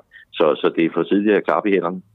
Jeg ved godt, jeg har sagt det her til næsten øh, de, mange af de militærnyttikere, vi har haft på på det seneste, men jeg synes bare, at det minder rigtig meget om Operation Barbarossa fra 2. verdenskrig med, at altså, tyskerne kommer ind med en ordentlig omgang øh, modoffensiv, men lige pludselig så sker der det, som der også sker nu, at man har svært ved rent logistisk at, at få tingene frem, og man har ting, er svært ved at få ammunition og, og mad og alt forsyning til, til soldaterne. Altså, øh, er det virkelig ved at være der, hvor man kan sige, at det er så stort et nederlag for Rusland, som næsten kan være på det her punkt i krigen? Det vil, det vil jeg sige, uden at tage munden for fuld, ikke? Men, men altså, krige, de bliver vundet på den logistiske front, øh, for at sige lidt øh, populært. Ikke? Altså, kan du ikke forsyne dine, dine tropper med det, der er brug for øh, på alle områder, jamen, så, så, så, så er det kun spørgsmål om tid, før det er slut. Og det gælder jo sådan set også Ukrains side. Altså, det er derfor, at man skal blive ved med at holde presset øh, for, for ukrainerne, og så forsøge at få skabt en eller anden kilde ned, så man øh, endelig får, får brudt de russiske forsyningslinjer linjer ind til øh, Melitopol og videre øh, vestpå. Øh, så, så det, det er klart, at øh, logistikken er afgørende. Ja, det bliver i hvert fald spændende at følge med i, den kommende tid. Øhm, Jens Vellens Christoffersen, tusind tak, fordi du er med, og øh, du må have en rigtig god weekend. Tak i lige måde. Tak for det. Hej. Igen, jeg synes, det er interessant. Altså faktisk, fordi jeg havde tænkt lidt, om det var et, et bluffnummer, det her med, om de overhovedet trækker sig tilbage, fordi det er så vigtigt et sted for russerne at være. Jeg synes, det er vildt også, at de er jo begyndt at gå mere og mere ud i, i russisk tv, og også at sige det med, nu trækker vi os tilbage. Altså i starten var der jo virkelig øh, tavshed på den front fra russerne, og det mm. hele handlede om, at de kun gik fremad. Jeg ved også godt, her siger de jo så også, at det er på grund af logistiske ting og sådan noget, men det må jo sende øh, en vis form for øh, besked til, til den russiske befolkning. Altså de er jo i gang med at mobilisere endnu flere unge russiske soldater, der ligesom skal være med, ikke? Det er de. Og jeg, jeg ved godt, jeg snakker ørerne af dem. Nå, nej, det er fint, og jeg, jeg, jeg, bare min første øh, skræk, eller lille, lille tanke, den er så sluppet igen, men det var bare det, at de trækker sig tilbage. Kan vide, om det er, fordi de har tænkt sig at bumpe det sønder sammen. Du er alle bange for den der A-bump. Ja, det er godt nok lidt. Men det, altså, det, du kommer jeg, ikke til at mærke det, Christian. Nej, jeg kommer ikke til at mærke det, og det men det er der jo desværre bare nogle andre mennesker, der gør i så fald. Nej, men jeg mener også, hvis du kommer til Danmark, altså, som jeg kan mærke, er din største frygt. I forhold til en A-bombe? Ja. Ja, at det må du slet ikke til at mærke. Nå nej, fordi det går så stærkt, eller ja. hvad tænker du? Ja, ja, det er jo selvfølgelig rigtigt nok, men jeg er sådan set ligeglad med, hvordan jeg dør. Min største skræk er bare at dø, men jeg ved jo, at jeg skal det en dag, så... Øh... Det synes jeg ikke, vi skal gå for meget. Nu er klokken ved at være... Undskyld, et minut i 9, 8. Ja, og vi kan lige... Det er bare, fordi jeg kunne spørge, lige tænke mig at spørge, om du kunne tænke dig en landsby. Altså, øh, kunne tænke mig at få en? Ja. For der er en til salg i Spanien lige nu, og landsbyen den rummer 44 boliger, et hotel, en kirke, en skole, en svømmehal og en kasernebygning, og du kan få den til under 2 millioner danske kroner. Ved du hvad, jeg godt kunne forestille mig? Os to, der øh, Du boede der med, med din familie, og jeg boede der bare med mig. Du havde sådan et lille hus for dig selv. Ja. og så kunne jeg godt forestille mig, at vi kunne være sådan et, øh, ligesom der havde et øh, bed and breakfast, og simpelthen Nå, øh, ja. og kørte sådan en landsby der. Ja. Jamen, det kunne jeg godt tænke mig. Det er faktisk øh, Så min og Danielles store drøm er at åbne en Ja. bed and breakfast en dag. Præcis, og så kunne vi øh, runne sådan en der landsby Du sammen. kunne få lov til at stå for alt øh, rengøring, hvis du havde lyst til det. for Fordi jeg er en kvinde, eller hvad? Nej, nej, nej, nej, nej. nej. Hvorfor skulle jeg så stå for rengøring? Du Fordi- ved, jeg er den, der nok er mindst, går mindst op i rengøring. Ja, det er rigtigt nok. Det fik du faktisk ikke lov til at stå for. Du det kunne skulle få... vores kollega Christoffer Poulsen. Ja, ja, det er jo en af de journalister, der er her, som, som, som måske ikke alle ved er her. Det er Christoffer Poulsen. Han er, han er genial med, Men det skal vi kost. snakke mere om bagefter, synes jeg. Men, Det skal vi. Ja. Fordi først så skal vi, øh, lad os bare gå direkte på. Vi har Louise Schack Elholm, skatteordfører i Venstre med os. Godmorgen, Louise. Godmorgen. Vi har jo lige talt med Jesper Thunel, der har lavet den her bog, som øh, jeg også øh, kan fornemme har fået, fået mange politikere op i stolene. Er, er du en af dem, der er kommet, kommet op af stolen? Det må man sige. Det må Ja. man sige. Det var da en overraskelse at høre, at uh, det er den måde, de ikke tjekker øh, en masse fordringer på. Ja. Hvad, øh, altså han, jeg- lad os bare gå lige på, for Jesper Thunel, han kom med, med et forslag og et spørgsmål, vi kunne prøve at stille videre til dig, og det vil jeg jo så bare gøre nu. Han vil gerne spørge, hvorfor at man ikke øh, registrerer sine aktier i eget navn, hvis man vil have refusion af, af udbytteskatten. Det mener han i hvert fald kunne løse en hel masse problemer. Hvad, hvad er dit svar til det? Jamen altså, man kan sige, at regeringen har spillet ud med nogle forskellige modeller på, hvordan man skal løse udbytteskat, men ingen af dem har været særlig gode. Mm. Så har vi i skatteudvalget prøvet at se på, hvad kan der være af alternative modeller. Og en af dem minder om det, du siger der, hvor værdipapircentralen står for at registrere, hvem der har det. Men det har værdipapircentralen så forsøgt, og det, det siger, det, det fungerer ikke. Så den, løs, den løsning virker heller ikke. I øjeblikket er en af de løsninger, vi kigger på, det er at benytte os af det, det internationale system, som OECD har lavet, der hedder TRACE. Det er et system, som Finland har, øh, har, øh, har implementeret, og det kunne jeg godt tænke mig at kigge nærmere på, for jeg tror, det kunne være en fordel, at vi fandt en løsning, som kan bruges i flere lande. Men hvorfor har man ikke fundet en løsning før nu? Altså den sag, der ligesom er, øh, er afsættet til det her, det er sagen med de 12,7 milliarder for syv år siden. Det går, nok, øh, det går nok længere. Nu snakker vi om 122 millioner nu, og det er jo bare de, de beløb, vi kender til. Jeg tænker bare, I politikere, I har da haft, I skulle da haft tid nok til, til at løse det her problem. Hvorfor, hvorfor, hvorfor, hvorfor er det ikke løst? jeg kan også godt undre mig over det, men det er jo så ikke mig, der sidder med regeringsmagten på nuværende tidspunkt. Der var det heller ikke her i den forgangne periode. Så jeg har godt nok rykket mange gange for det, men der er ikke sket det helt store. Men jeg vil sige, vi havde jo er regeringsmagten syv år dengang. siden. Ja, Ja. ja, hvis jeg lige må sige det færdigt. det må du godt. Øh, ja, det lyder dejligt. Tak for det. Det er også lidt. Øh, men, men hvad det hedder, øh, da det sta- startede med at ske, jeg var lige blevet skatteordfører dengang, det startede med at ske, alle de her, øh, vi opdagede, at der var, havde været hul i statskassen, og pengene var fødet ud. Der satte vi jo en stopper for udbetalingerne, og udbetalte ikke noget, medmindre vi havde fuldstændig styr på det. Mm. Øh, og, øh, og der gik vi også i gang med at undersøge en model, øh, men det var ikke en model, som Socialdemokraterne ville bakke op om, og derfor var der ikke flertal bag modellen. Så derfor lykkedes det ikke også at implementere nogen model for at, at lave de her udbetalinger på en bedre måde. Øh, og derfor har det været op til den øh, socialdemokratiske regering at finde ud af det, men der er jo ikke rigtig kommet noget øh, rigtigt på banen. De spillede en model på banen, der var dårligere end den model, vi havde foreslået. Og derfor så bad vi om en skarpere model, hvor vi havde mere sikkerhed i. Men Og det er ikke kommet. Nej, okay. Nej, nej. Det er jo også, øh, det er jo desværre øh, ulempen ved, at man ikke bare kan bestemme det hele selv. Men Ja, vi kom med en, en, et, et løsningsforslag øh, dengang for, for syv år siden, der så ikke blev taget imod. Var det det eneste, I kunne gøre? Ej, det er ikke syv år siden, fordi det tog noget... Først så skulle vi jo finde ud af, hvor stort problemet var, Mm. mm. og hvad der var gået galt i udbytteskattesagen. Så jeg tror, det har været i 18 eller sådan noget, vi er kommet med den model, der så er blevet afvist. Ikke? Øh, okay. Så øh, først så skal man finde ud af, hvad er det præcis, der er for nogle problemer, øh, rydde lidt op, sikre sig, at man får stoppet hullet. Og derefter så kan man se mere fremad, altså så undersøger vi også, altså vi skal så også i gang med at undersøge, vi havde to forskellige måder, der blev udbetalt på. Øh, og det var den ene, der var det helt store problem, men den anden lukkede vi også ned for, for vi var også bange for svindel med bankordningen. Øh, så den lukkede vi også ned for. Så det tog noget tid at få lukket for alle de udfordringer, der var med udbytteskattesystemet. Og derefter så skal man bygge op igen. Men øh, jeg må sige, jeg synes, de sidste tre og et halvt år er der ikke sket noget. I skatteudvalget har vi været i OECD og tale med dem omkring Trace. Vi har også været i EU for at høre, de også arbejder også på nogle løsninger, der kan ses i et europæisk forstand, så man kun skal lade sig registrere én gang. Og det er nogle løsninger, jeg synes, det lyder meget interessante, men vi er ikke rigtig kommet videre med dem. Hvad vil det nye system skulle koste at stabilisere her i Danmark? Ja, det ved vi jo ikke, fordi at, øh, vi har ikke fået materialiseret det i større omfang endnu. Øh, det er ikke lykkedes mig at få regeringen til øh, at vise en stor interesse for, for det her trace, som jeg tror på kan være en, en god løsning. Men og har som I jeg gerne regnet på det? Det kan vi ikke, fordi i Folketinget har vi ikke regnekapacitet. Der skal vi altid spørge ministerierne, hvad det vil koste ting. Så ved- hvad er det, der ikke fungerer ved, ved det system, I vil implementere, hvis du selv skulle sige det? Altså, der er jo et system, der ikke fungerer nu, men hvad vil, øh, hvad vil det være ved jeres system, der... Altså, Udfordringerne. ja, hvad vil udfordringen være med det system, I foreslår?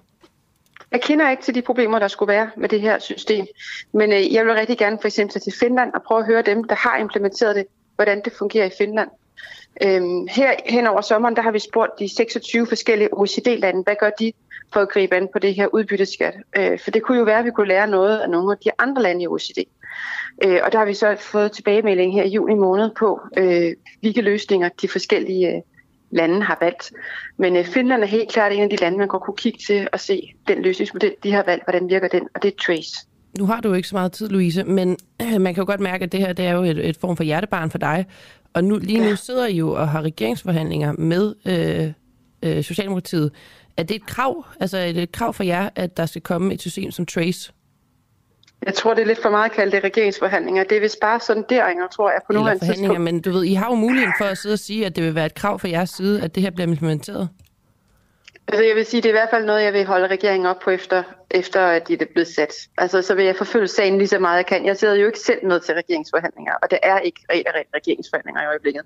Men det Så er jo det nogen er fra dit parti, der gør. Altså har I ikke formidlet det videre, hvis det er så vigtigt for jer at få implementeret det her, at det skal være en del af, af den snak, I har nu med dem? Men mit helt klare indtryk er, at man ikke kan komme med krav på nuværende tidspunkt, for det ikke er regeringsforhandlinger.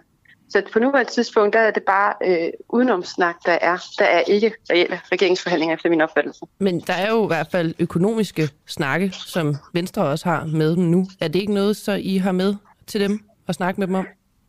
Jamen, jeg tror slet ikke, vi har, vi er der, hvor vi kan få lov til at sætte specielt mange krav. Altså, fordi at det, det er bare sonderinger med samtlige partier i Folketinget minus et. Man kan vel nævne det ja, for dem? men, jeg, men ved du hvad, jeg vil i hvert fald love dig, at jeg vil forfølge den, selvom jeg ikke tror, at der er plads til at gøre det her, for jeg tror ikke, vi kommer med nogen ting øh, på nuværende tidspunkt, for det kan man ikke i den måde, det foregår på. Så, øh, så vil jeg da sige, at, øh, at det er noget, jeg vil kæmpe hårdt for, at vi får fundet en model for hurtigst muligt, for jeg synes, det er helt utilfredsstillende, det her. Du har jo en bagkant, Louise, så vi vil bare sige tusind tak, fordi du var med, og så må du have en dejlig weekend. Tak, og i lige måde. Tak. Det skulle gå lidt hurtigt. Ja, og, og der tror jeg altså også lige, jeg må sige, jeg synes altså, det, og det man skal ikke sidde og snakke med kilderne, de ikke har været med, og det vil jeg heller ikke gøre med at bare sige overordnet. Når man har de her snakke, man mødes på Marienborg, man mødes i statsministeriet, selvfølgelig kan man da lige nævne det her. Ja, hvis ja. det er så vigtig en sag, og hvis man så sidder, som hun jo også gør her, og basher øh, den røde regering over, at de ikke har gjort noget ved det, så burde det da være noget, man havde med inden. Særligt fordi vi lige har haft fire uger, hvor der ingen skrubler har været med, hvad man kan nævne af krav, og hvilke Ja. spørgsmål man vil have svar på osv. Så, så lige så snart vi hen over valget, så kan man åbenbart ikke gøre det. Det er jo sådan noget, man egentlig gerne vil have snakket videre med, med Louise om, men som hun jo, som jeg også i tale så havde hun en, en bagkant. Det er nogle gange det ærgerlige ved at lave tidsbegrænset radio, det er, at øh, vi ikke kan, kan summe rundt i, i det samme lige så længe, der vi vil. Og øh, nu skal vi videre til en øh, kending, som øh, vi jo tit har haft med før. Godmorgen, Lars Christensen, uafhængig økonom, og vores Godmorgen. uafhængige økonom, vil jeg næsten også sige. Du er vores mand. Ja, øhm, Jeg er jeres mand nu øh, synes jeg, og det kan jo godt være, fordi at min interesse for økonomi ikke er lige så stor som alle andres, men jeg synes hver eneste uge nærmest vi hører et breaking på, at nu er inflationen ude af kontrol. Og det var det samme i går morges, da man også fik at vide, at det var et stort breaking. Øh, inflationen er steget igen fra 10,0 til 10,1 procent i måned, og for 10 måneder i træk er det generelt set blevet dyrere at være dansker sammenlignet med et år tidligere. Altså, hvor, hvor, øh, hvor vild en nyhed er det her? Jeg vil sige, at øh, jeg tror, der var noget skuffelse. Vi har jo set nogle elpriser og gaspriser og sådan nogle falde noget på det sidste, og der var ligesom en forhåbning om, at nu, øh, nu var, det, var det toppet. Og når man så ser på tallene, nu, når vi nu refererer til inflationen, så refererer vi jo til, hvor det samlede prisøkonomi, prisniveau i økonomien var for et år siden. Men hvis vi kigger på, hvad, hvad, hvor meget steg priserne i løbet af, den, af, af, oktober, måned, øh, af, af oktober måned, bare den ene måned, jamen så havde vi altså faktisk en stigning på priserne på hvad der svarer til omkring en procent, hvis man kigger til hensyn til den variation, der normalt er i sæsonen. Så, øh, og det kan man så sige, at hvis man har 1% inflation om måneden, så svarer det jo altså til, til omkring 12% over et år. Ikke? Så der er ingen tegn på, at øh, inflationen bremser op. Og det havde man jo ligesom håbet på. Øh, og det er jo også en kontrast til det tal, vi så fik lidt senere i går, nemlig i går aftes, hvor vi fik amerikanske inflationstal for oktober, som faktisk bevæger sig ned. Og nu har vi jo altså noget højere inflation i Danmark end i USA. I USA er inflationen nu 7,7 procent, og vi har altså inflation på 10,1 procent i Danmark. Og, og forskellen er, at øh, den amerikanske centralbank, Federal Reserve, jo altså sat renterne ganske kraftigt op, mens den europæiske centralbank, ECB, er noget efter. Men det kunne jo så tyde på, at det er det, vi har i vente. Det er flere renteforholdelser øh, for at få den her inflation under kontrol. Men, men, men, men, men det var noget nedslående at se, at der overhovedet ingen opbremsning af i inflationen, snarere tværtimod. Men det kan jeg godt forstå, og noget andet, som måske er svært ved at forstå, det er det her med, at du siger, at nu regnede I med det. I kunne se, at der var nogle priser, der er faldt på sagde du, benzin og, og, og andre, andre varer og produkter? Ja, jeg vil, sige, jeg, jeg vil nok sige, jeg, jeg vil helst ikke rense med det, men, men der, var, der, var, ja, der var nok en del, der havde sat en forhåbning op efter, fordi vi har i hvert fald set elpriserne for eksempel falde. Mm. Vi har set gaspriser falde ja. øh, i, i det sidste stykke tid. Og det synes jeg ikke at være slået igennem. Og jeg tror, at en af, en af problemstillingerne er, at hvis man sidder og kigger på inflation, så kan man sidde og kigge på det enkelte priser. Prisen på el, prisen på benzin, prisen på kød. Øh, men, men, men når man sidder sådan og beskæftiger sig med, hvad, hvad driver inflationen overordnet set, så skal man sige, hvor meget gang i økonomien er der, hvor lempelig er pengepolitikken, hvor mange penge er der blevet trykt. Og hvis man kigger på den, tager den tilgang til det, så er tallene måske ikke så overraskende, men hvis man sidder og kigger på enkelte priser, og man kan måske sådan paradoxalt sige, at hvis prisen på el falder, jamen så har vi råd til at købe noget andet, og så efterspørger vi det, og så stiger prisen på det. Og det, det er lidt det, okay. vi har set de senere, set de senere måneder, at, at ja, det var elpriserne, det var energipriserne, der steg, øh, men det bliver bredere og bredere. Ikke? Øh, så, så, det er, så det, er, det er stort set alle priser, der stiger. Øh, og det er selvfølgelig også det, der bekymrer centralbankerne, det er, vi venter jo alle sammen, at priserne stiger. Det gjorde vi jo ikke for to år siden. Der var sådan en forventning om, at priserne er nogenlunde konstant, eller vokser ikke mere end 2% om året. Og, og nu øh, indarbejder vi det jo alle i vores forventninger, og så kan man sige, så er det selvforstærkende. Og det er det, der er ligesom at sige, at bekymringen, det er, kan vi blive nødt til at få slået inflationsforventningerne ned. Øh, og det går ikke særlig godt lige nu, for at sige det mildt. Det, øh, det, går, bedre, det går meget bedre i USA, men, men det, det ser vi altså ikke i Europa og heller ikke i Danmark. Hvis el- og gaspriserne øh, falder, det er jeg jo personligt glad for, men hvad er det så for nogle, nogle andre ting, der bliver dyrere? Kan du nævne nogle specifikke ting?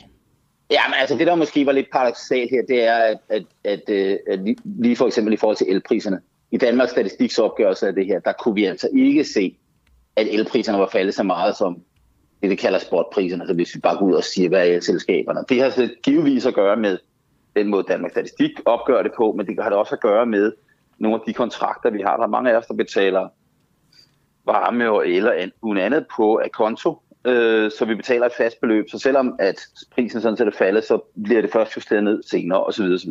Men det er alle priser, der stiger. Det er, det er fortsat øh, på tværs af alle varegrupper, der er det meget bredt mm. funderet. Mm. Men jeg tror, det er vigtigt også at sige, at for at forstå, hvad inflationen er, så kan man snakke om, at det er den pris, eller den pris.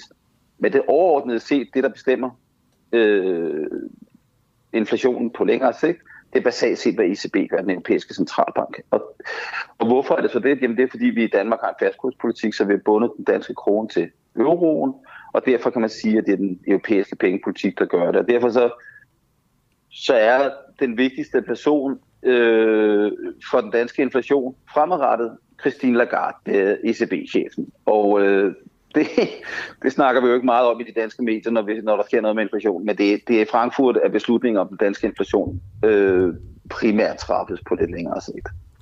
Altså Lars, jeg står lidt af på det her med inflation nogle gange, det må jeg helt ærligt indrømme. Det bliver dyrere for os at være danskere, men hvad kan politikerne reelt gøre? Fordi det synes jeg hele tiden, at der både bliver snakket om, at vi ikke snakker om, øh, men det er jo også som om det her det er en kurve, der bare bliver ved med at gå opad. Altså det bliver ikke bedre lige forløbig.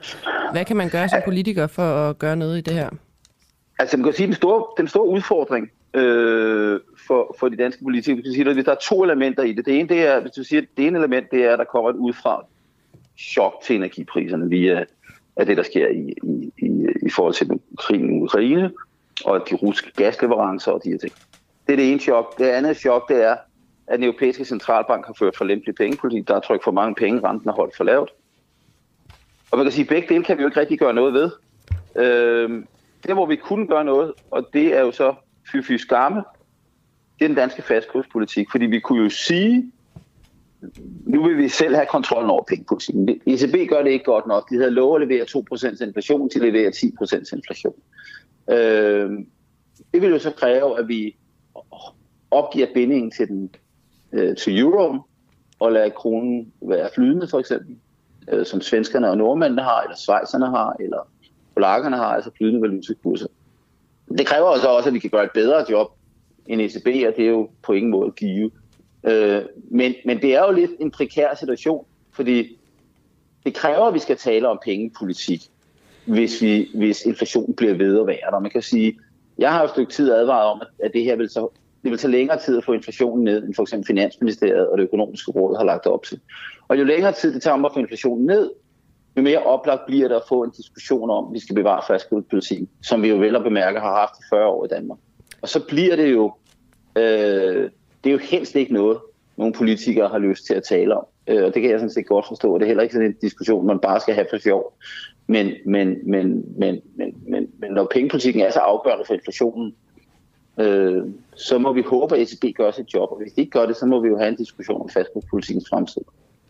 Tak fordi du havde lyst til at være med, Lars. Så må du have en dejlig weekend. I lige måde. Tak. Velkommen til en uafhængig dag. Eller, nej, jeg prøver det igen. Det er en morgen. Velkommen til en uafhængig morgen. Jeres hverdag er Clara Vink og Christian Henriksen. Jeg havde bare lyst til at spille den igen. Ja, ligesom det en lille også. øh, skiller her. Den holdt op. Ja. Det er alle de cigaretter. En dæmon, der gik, øh, gik i dig der. Den tog også et genhør. Nå, vi skal bare lige øh, med det samme hurtigt videre, fordi må en minister bruge embedsværket til at drive sine sociale medier? Det spørgsmål det er blevet aktuelt efter, at ombudsmanden har undersøgt, hvordan Dan Jørgensen som klima- klimaminister brugte embedsværket til at lave opslag på sociale medier. Det skete i 40 procent af opslagene, blev det konkluderet. En borger klagede over at blive blokeret af ministeren, eftersom han mente, at det var politikerdan og ikke privatdan, der havde profilen. Altså han blev blokeret, og det mente han ikke, han skulle kunne blive, fordi at det er politikerdan, der driver siden. Ombudsmanden mener, at det var privatdan, men siger samtidig, at ministernes, politikernes brug af SoMe-profiler rejser flere principielle spørgsmål, og vi har forsøgt at få ombudsmanden i tale, Niels Finger, men det har ikke lykkedes os. Det minder om lidt om privat, Lars. Ja, det er lidt samme diskussion igen. Øh, og den er jo egentlig altid spændende nok, fordi det er sådan noget fluffy noget. Og til lige at snakke med os om det her, der har vi Christian Hegård på, forhandværende folketingsmedlem, og lige nu i gang med at skrive Ph.D. i Jura på Københavns Universitet. Og ja, godmorgen, Christian Hegård. Hvad, hvad er det her for et spørgsmål? Altså, hvad, hvad, hvad drejer det her sig om? Politikerdan, privatdan, Twitter videre? Det, jamen, øh, det her drejer sig om, at sådan som retningslinjerne er i dag, så skiller man mellem for ministre, om det er en officiel ministerprofil eller en ministers private profil, der bliver brugt på sociale medier. Og det gør man, fordi hvis det er en officiel ministerprofil, så skal man overholde forvaltningsretlige regler og principper. Og det betyder blandt andet, at man skal, over, man skal be- behandle borgere lige. Øh, det betyder, at man må ikke øh, like noget, der sådan er mere fra nogle bestemte borgere end nogle andre, eller man må heller ikke blokere nogen af usaglige årsager, fordi så strider det imod det, vi ellers kender som de forvaltningsretlige regler.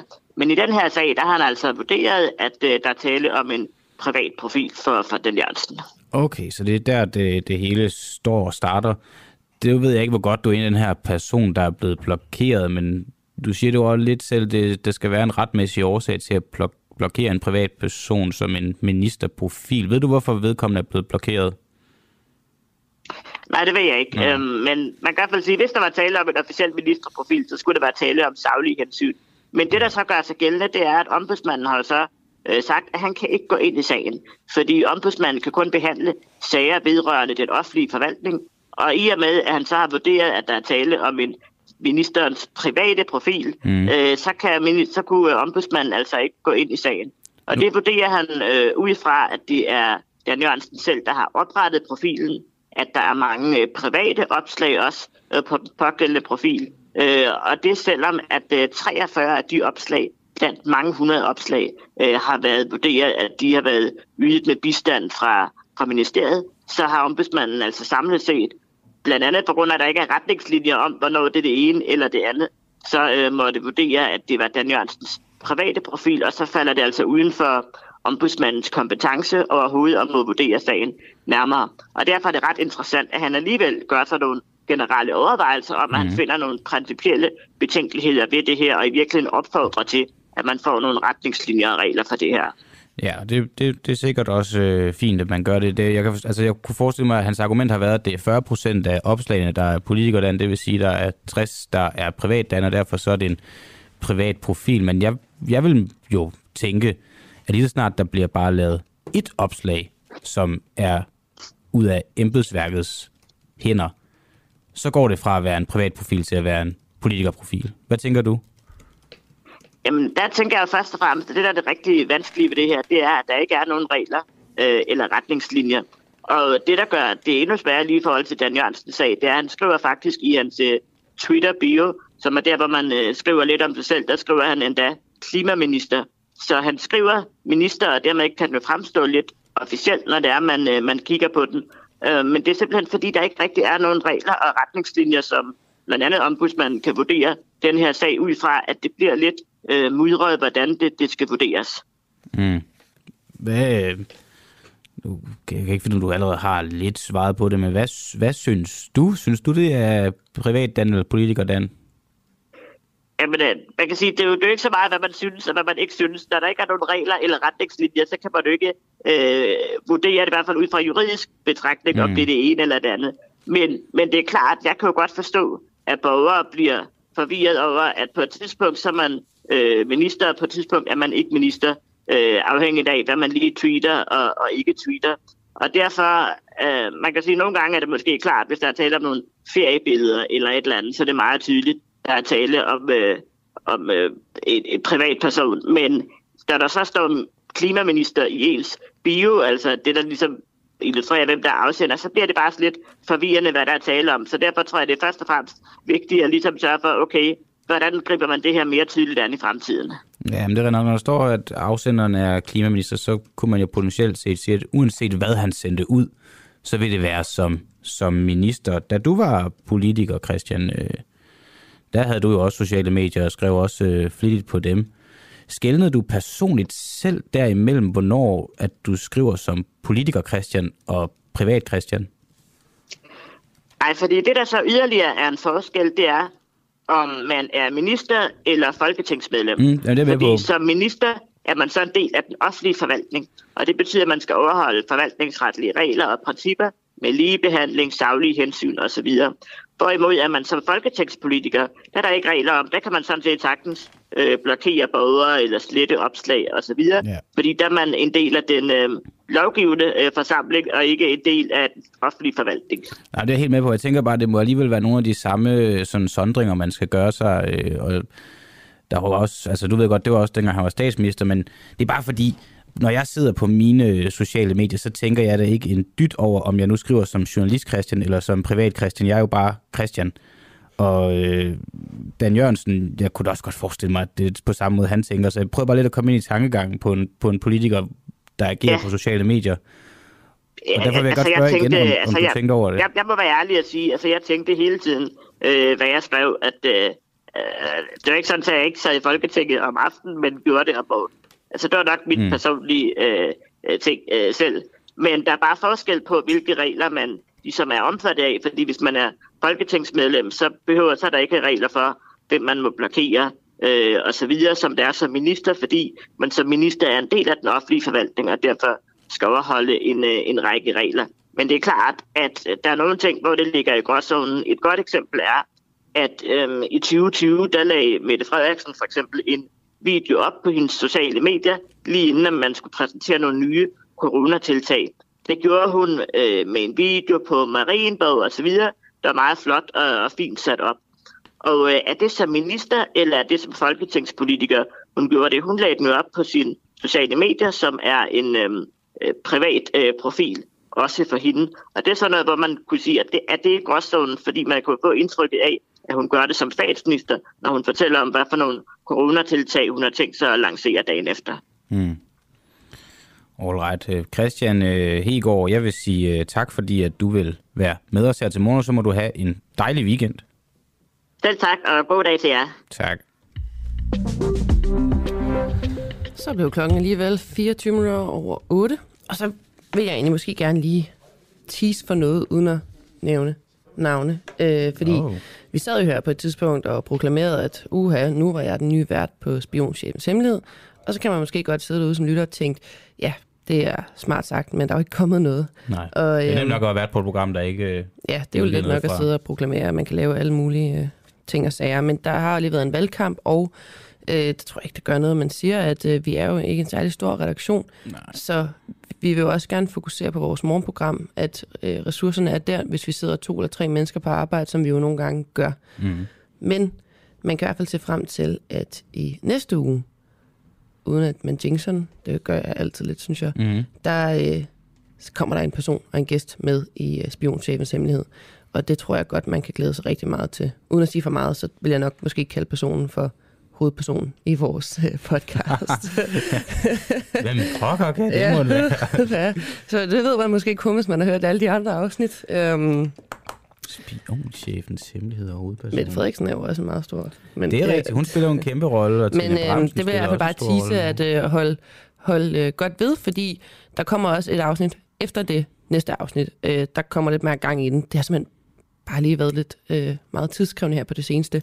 Yeah. Men jeg vil sige, at det hele bliver nok det værd i den kommende uge. Der er også lagt mange kræfter i det program, der skal komme i næste uge. Altså det, og det tager jo også øh, tid Ja, ud af man- at, at producere. Øh, Ja, og øh, også det der med, når man skal have kilder på, det tror jeg måske, der er mange lyttere, der ikke lige altid ved, at det er øh, en øh, svær dans nogle gange. Altså, det tager ret mange, øh, meget tid og ressourcer at skulle sidde og øh, snakke med kilder og overbevise kilder og få nogen med, især i den her podcast. Altså, må man bare Mhm. sige, det må nok være den podcast, der er sværest at få gæster med i, fordi der er mange, der ikke vil tale om emnet. det er også, øh, altså det ligger også lidt i navnet spionchefens hemmelighed, så får folk til at komme ind offentligt i en radio og Mhm. sidde og tale om en hemmelighed. Det Jo, har man jo ligesom skudt sig selv lidt i, i foden. Altså forstået Jamen- på den måde, det er jo skidesvært. Jamen også bare i forhold til for eksempel andre journalister, at øh, det kan jo godt ligne, når man ser det udefra, øh, at der er nogen, der bekræfter, at deres historie har noget at gøre med Finsen, hvis de så er med Mm. hos os. Og det kan jeg jo godt forstå, fordi hvorfor er det, med, der skal sidde og snakke med dem? Og så kan man jo så sige, jo, at deres historie er blevet nævnt her og der, men jeg forstår godt, at de er nervøse for at være med, fordi det rent faktisk kan bekræfte, at de har noget med sagen at gøre. Mm. Så det er bare lige for at sige, det er ikke altid helt let at, at sidde og kilder på, men glæd jer og, øh, og øh, følge med i det, øh, fordi det skal nok blive øh, spændende. Ja. Og så vil jeg næsten til at spørge dig om et øh, spørgsmål, men det tror jeg ikke, jeg, øh, ikke fordi der er noget galt med det. Men du kan da godt læse øh, artiklen op alligevel. Christian, har du en skæv penis? Nej. Okay. Hvis du havde, så vil jeg netop fortælle, det skal man ikke grine af, fordi det er faktisk vigtigt, synes jeg, at man også bare taler om det. Ah, det er Helt normalt. spørgsmål, du stiller mig direkte her i radioen, der jeg griner af. Det er ikke Nå, okay. om, at, at fænomenet eksisterer. Nej, men det var i hvert fald bare, fordi jeg vil sige, at nu bliver det nemlig undersøgt, om øh, mavefedt kan rette den, fordi mm. der er altså bare en del mænd, der har rejsningsproblemer, og det må være sindssygt hårdt at, at have det sådan, fordi det er jo mange øh, glæder i livet, og meget psykisk det også kan, kan påvirke en. Men øh, nu ser man simpelthen om øh, chokbølger og operation, og man kan tage stamceller fra, mm. fra ens eget mavefedt, og simpelthen øh, rette den, som man siger. Men jeg vidste faktisk ikke, at en skæv penis også kunne være lige med rejsningsproblemer. Nej, for det jeg undrede har, mig også lidt med overskriften, faktisk. Jeg har set flere øh, skæve øh, peniser i sådan, når vi har været i fællesbade i gymnasiet og sådan noget. Men vil det så sige, at alle dem, jeg har set, at de også har rejsningsproblemer? Det Ej, kan det- næsten nej, ikke forestille mig. nogle af dem, jeg ved, der faktisk har forplantet sig. Det tror jeg ikke, man kan køre over øh, Nej, køre okay. en kamp. Så det er en lidt misvisende rubrik måske, Ja. som DR har lavet der. Det kan godt være. Øhm, men øhm, nogle andre øh, nyheder, man Der jo sker lige jo også kan... andet i det danske land end, Ja. øh, end det. Fordi øh, politiet sætter øh, hårdt ind på mobiltelefoner bag rattet. Der er simpelthen for mange, der ikke kan holde fingrene fra deres mobiltelefoner, når de kører i bil. Øh, så nu kommer der en stor landsdækkende kampagne fra øh, Rådet for Sikker Trafik i den kommende uge. Øh, og det synes jeg også er nogle vilde tal. Men tal fra Rigspolitiet viser, at der i de første 10 måneder blev uddelt knap 19.000 klip i kørekortet for brug af håndholdt mobil bag rattet. Må jeg spørge dig om noget, inden vi fortsætter? Ja. Har du øh, nogensinde brugt din mobil bag rattet? Øh, jeg har helt sikkert gjort det, men jeg er faktisk rigtig øh, næse med sådan noget, når jeg kører bil. Mm. Øh, det er sådan noget, jeg tit kan blive meget uvenner med familie og venner over, fordi øh, det, det er simpelthen så farligt. Ja, altså, øh, og, øh, jeg ser det tit, når jeg, nu er det ikke, fordi jeg tit kører bil, men mine forældre bor her i byen, så en gang imellem for at transportere ting, så kan jeg godt lige låne deres, og jeg ser det bare sindssygt ofte, når man holder i et kryds eller andre steder, at øh, folk bruger deres telefon.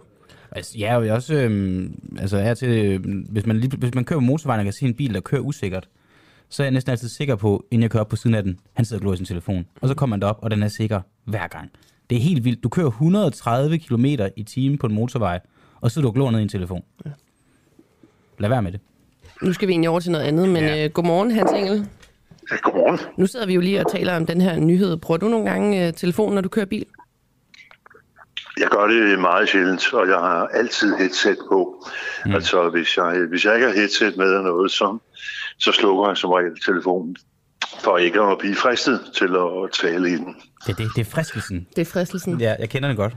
Men du er jo ja, det er også... fordi, altså, telefonen, altså, hvis telefonen ligger ved siden af dig, og den ringer og ringer, og du kan se, at det er en, du sådan set gerne vil tale med, så øh, får du jo lyst til at række ud og så tale, og så ved du godt, at det dur simpelthen ikke, og bøderne er blevet store, og det er jo også farligt. Så, øh, så den, den, er, den er jeg stået af på. Altså, du er jo også fra en anden generation, altså det må jo være svært lige pludselig, når tiderne ændrer sig, at øh, man ikke må have telefoner og bøder længere. Ja, men omvendt så må jeg også sige, at øh, der har været lidt for mange ulykker, hvor øh, folk er kommet alvorligt til skade eller blevet slået ihjel, fordi de har siddet og talt i mobiltelefon, mens de kører. Og, øh, og det, har jeg, det har jeg respekt for. Så, øh, så har jeg ligesom valgt at sige, at jeg, selv, jeg selv meget sjældent kører ture, der var meget mere end 20-25 minutter og en halv time, så kan jeg godt undvære telefonen på det tidspunkt, og så samle op og så ringe, når jeg når frem. Så jeg, jeg er faktisk blevet ret god til at at jeg er god til øh, ikke at bruge telefon køre bil. Jamen, det er Tak. godt at høre. ja, det er det. Altså, Hans Engel, nu er vi jo der med, fordi du er politisk kommentator, og det vil jeg selvfølgelig lige prøve at holde mig til her i stedet for. øhm, fordi øh, jeg tror måske, der kunne være mange derude, der sidder og spekulerer, hvad er det egentlig, der foregår lige nu i dansk politik? Altså, øh, der er ikke nogen politikere, man kan få i radioen. Der er ikke rigtig nogen, der er ministre eller ordfører længere. Altså, hvad er det, der foregår? Fordi, kan man kalde det forhandlinger? Eller hvordan ser det politiske billede ud lige nu? Ja, altså det, det, det kan jeg godt forstå, fordi normalt så plejer vi jo at have politikerne rendende alle steder, og der er ikke noget, de heller vil at snakke med alle, og det vil de så ikke lige i øjeblikket. Og det skyldes, at der er en meget, meget stor del af politikerne, som ikke rigtig ved, hvad der foregår, for de bliver ikke holdt orienteret, altså der holdes nogle gruppemøder, og der får de en, en overordnet orientering om, hvad der, er, der sker, men de kender slet ikke detaljerne på forhandlingerne. Det er en relativt lille gruppe øh, af, af, af, ledende folk fra, fra ja, stort set alle politiske partier, som mødes øh, tidligere på Marienborg, nu mødes de på Christiansborg inde i statsministeriet. Og det, der foregår, det er jo, at man skal jo prøve, øh, Mette Frederiksen skal jo prøve at finde ud af, kan der dannes en bred regering? Kan der etableres en, et regeringssamarbejde og et politisk grundlag, som rækker ind over midten, og det vil sige, som både har partier i den røde lejr, i midten og til den højre side. Og hvordan finder man ud af det? Ja, det gør man så ved, at øh, de har udvalgt tre forskellige emner. Den første emnegruppe, den handlede om sundhed og sygehuset. Den har de sådan set været igennem. Så er de gået videre til næste gruppe, og den handler om inflation, øh, vinterhjælp, øh, erhvervsliv, øh, øh, prisstigninger, hvad stiller vi op med det? Og den tredje gruppe, den handler så om klima. Og så kan du sige, hvorfor har de lige valgt de tre grupper at tale om? Jo, fordi det var tre af valgkampens hovedspørgsmål, og fordi det er tre områder, hvor de fleste af partierne de har haft noget politik. Så det vil sige, at det giver mening at tale om noget, hvor alle kan være med, og alle har en mening. Og ud af de forhandlinger skulle der så gerne komme en eller anden form for resultat, hvor nogle af partierne siger, ja, øh, vi kan blive enige sådan og sådan og sådan, og andre de vil ikke kunne blive enige. Og så skal vi jo på et tidspunkt ind i et udskillingsløb. Det vil sige, så er der altså nogle af partierne, der skal sendes hjem. Der er nogle af dem, der enten selv skal vælge at sige, nej, nu skrider vi. Øh, vi synes ikke, der er mere at snakke om. Vi kan mærke, at vi kan ikke blive enige her. Øh, og så var der være andre partier, der siger, jamen der er bestemt noget at tale øh, videre om. Så det er sådan set råskitsen for forhandlingerne. Der er jo ikke nogen tidsplan. Altså, det er jo ikke sådan, at de skal være færdige på noget bestemt tidspunkt. Det eneste, vi ved, det er, at der skal vedtages en finanslov inden, inden jul. Og hvis ikke man har forhandlet en aftale og lavet en finanslov, så vedtager man en øh, midlertidig bevillingslov. Det vil sige, at man laver simpelthen bare sådan en fremskrivning af nuværende finanslov, så man kan betale penge til sygeplejersker og soldater og hele den offentlige sektor. De kan få deres løn, og man kan have tingene kørende. Men øh, så retter man det til senere, det, den finanslov. Så der er altså ikke nogen sådan praktisk-tekniske problemer, der gør, at de ikke kan forhandle videre. Men på et tidspunkt skal de jo finde ud af, det skal Mette Frederiksen finde ud af, hvem kan hun køre med, hvem kan hun komme længere med, og hvem kan hun ikke komme med. Når, når de her partier så kommer til Mette Frederiksen, er det så, øh, handler det som at... Øh bukke nakken og fedte en lille smule, fordi vi snakkede med skatteordføreren for Venstre om, hvorvidt man kan komme ind øh, med nogle form for ønsker eller krav, nogle ting, man gerne vil snakke om. Øh, altså prøver de fleste at fedte sig lidt ind for at komme med i en regering? Ja, nej, nej, de nej, altså, nej, sådan er det nok ikke. Eller sådan er det ikke. Altså, det, det, det, det her, det er jo alvor forstået på den måde, at øh, det partierne siger, og det de mener, og det de gerne vil have undersøgt, det er jo reelle ting. Altså, det er jo ikke sådan, at de sidder og siger, åh, Mette, vi vil nok frygtelig gerne være minister i din regering, og nu siger gør vi et eller andet, som vi tror, du bliver glad for. Altså, sådan, sådan foregår det ikke. Øh, det foregår på den måde, at man prøver at finde ud af, øh, hvordan hvordan, hvis vi tager for eksempel sygehusene, øh, I har stillet et forslag om, at øh, regionerne skal nedlægges, og der skal laves om. Der skal bygges en helt ny sygehusstruktur op. Hvordan har I egentlig tænkt at det skal foregå? Og så sidder man og taler om det, og så er der noget, hvor man siger, jamen hvor meget vil det koste? Ja, det ved vi ikke. Godt, så beder man embedsmændene om at sætte nogle papirer i gang, altså at, at få lavet nogle beregninger, så de har et grundlag at forhandle videre på. Du skal lige få ud over de politikere, der deltager i møderne.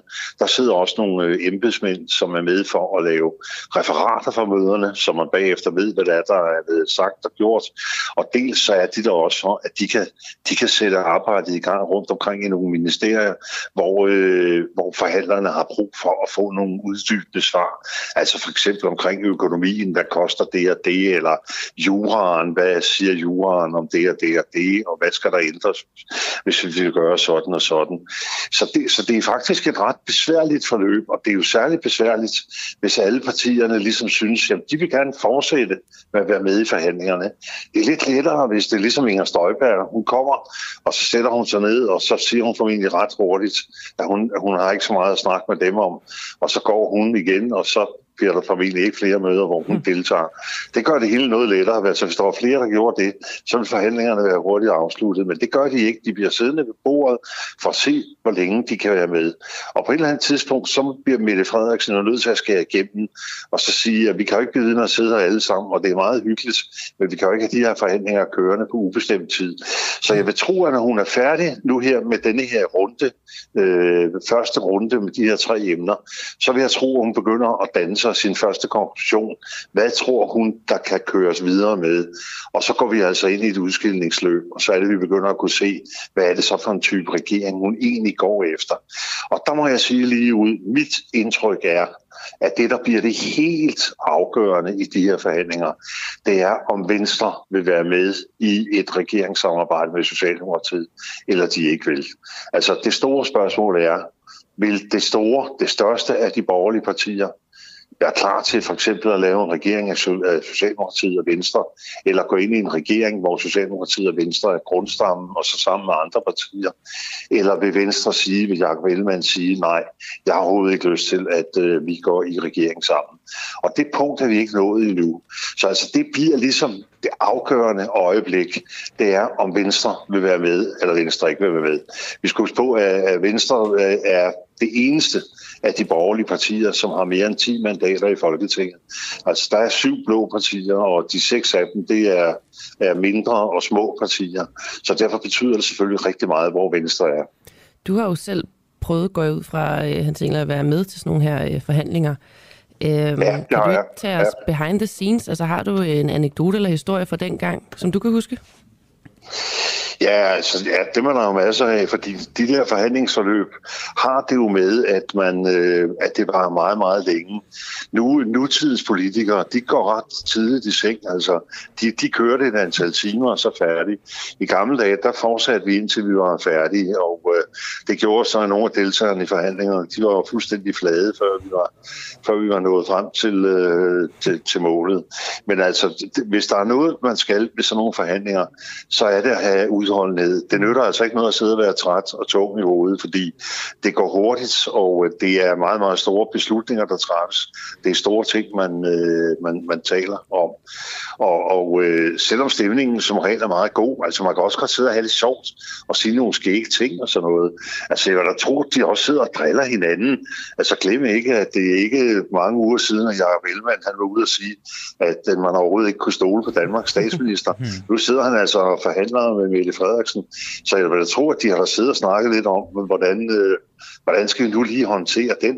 Altså, stoler du ikke på mig, Jacob, eller hvad? Hvordan, ikke? Altså, øh, der er jo blevet sagt meget under valgkampen, men der ved man også, at, øh, og det er det, du oplever som, som politiker, at du kan være ude i en valgkamp, hvor der kan blive sagt de mest forfærdelige ting, og i samme øjeblik vælgerne har stemt, og man så skal forhandle, så bliver tonen pludselig fuldstændig en anden.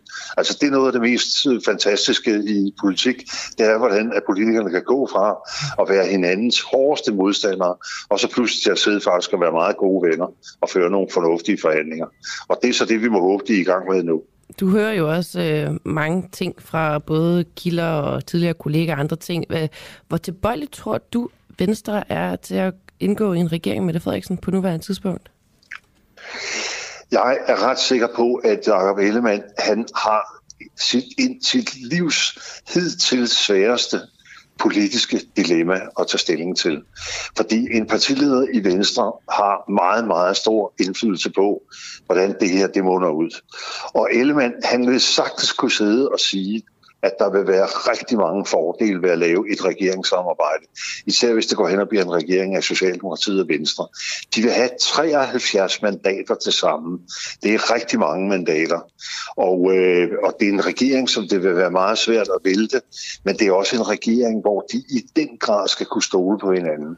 Altså i sådan en regering, der skal man virkelig kunne regne med, at, øh, at ministerne er lojale, og at alle optræder i fællesskab, og, og selvfølgelig skal de også kunne være enige om de store politiske ting. Øh, det er det, det er det ene, han skal afveje. Det vil også betyde, at han vil træde politisk karakter. Altså det vil være den største politiske beslutning, han kommer til at træffe, måske øh, nogensinde. Og hvis det går hen og bliver en kæmpe fiasko, altså hvis regeringen den øh, går på gulvet efter 16 måneder, det gjorde den sidste SV-regering, efter 16 måneder, der var de brændt fuldstændig sammen som en motor, der var gået i stå. Øh, hvis der sker det samme, så vil det gå over i at blive et stykke af politisk Danmarks øh, skandalehistorie. Så altså, han går rundt og har det rigtig, rigtig svært, og jeg vil tro, at han så har nogle af sine, eller det ved jeg, han har nogle af sine nærmeste rådgivere, Troslund Poulsen og Sofie Løde og andre omkring sig, som han så taler op af vægge og ned af spalter og frem og tilbage, skal, skal ikke, skal, skal ikke. Men altså i sidste ende kommer han jo til at træffe beslutningen. Altså han bliver nødt til ligesom at sige, ja, vi gør det. Eller også, så kan han sige, nej, vi gør det ikke. Vi vælger i stedet for at være det ledende oppositionsparti, det største oppositionsparti, og derved kan han så gå rundt som det store dyr på savannen og være i opposition.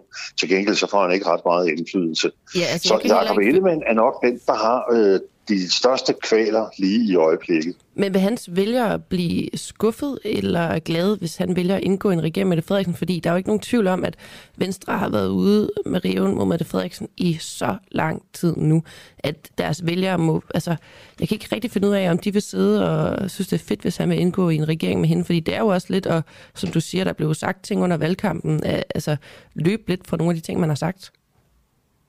Se, hvis det var så let, at alle vælgerne enten var for eller imod, mm. så ville det være meget enkelt. Problemet er, at den ene halvdel er for, og den anden halvdel er imod. Altså, det er jo sådan set hans vanskelighed. Der vil være rigtig mange i erhvervslivet, også i landbruget, som vil sige, ja, lav den regering, fordi så får I indflydelse, så får vi ført en politik, som også vil øh, have mange blå træk, og som øh, erhvervslivet vil kunne lide. Øh, så de vil skubbe meget på for, at øh, han finder en løsning.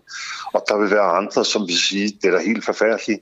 Altså har du virkelig tænkt mig, at vi skal sidde i regeringen med hende, der uden at der var lovhjemmel, slå hele den danske minkpark ihjel.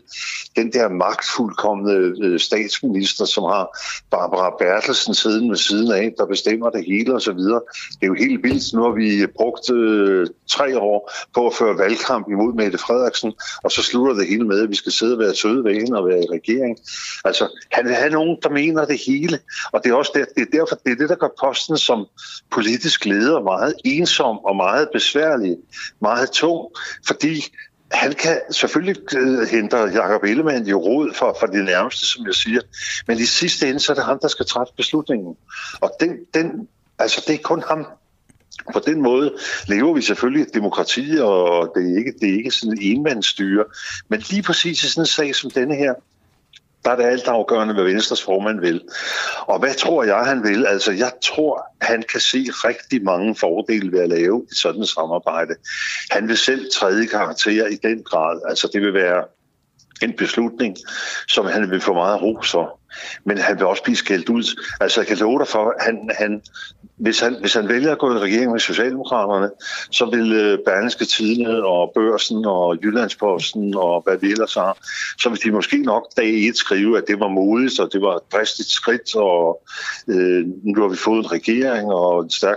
Og så to dage, tre dage efter, når så de har lagt regeringsprogrammet på bordet, så vil de samme aviser skrive, at men det er også helt utilstrækkeligt, at han ikke har gjort mere ved arbejdsudbuddet, og ja, vi kan ikke se nogen vej på, hvordan han vil løse problemerne i sundhedssektoren, og det tegner ikke godt.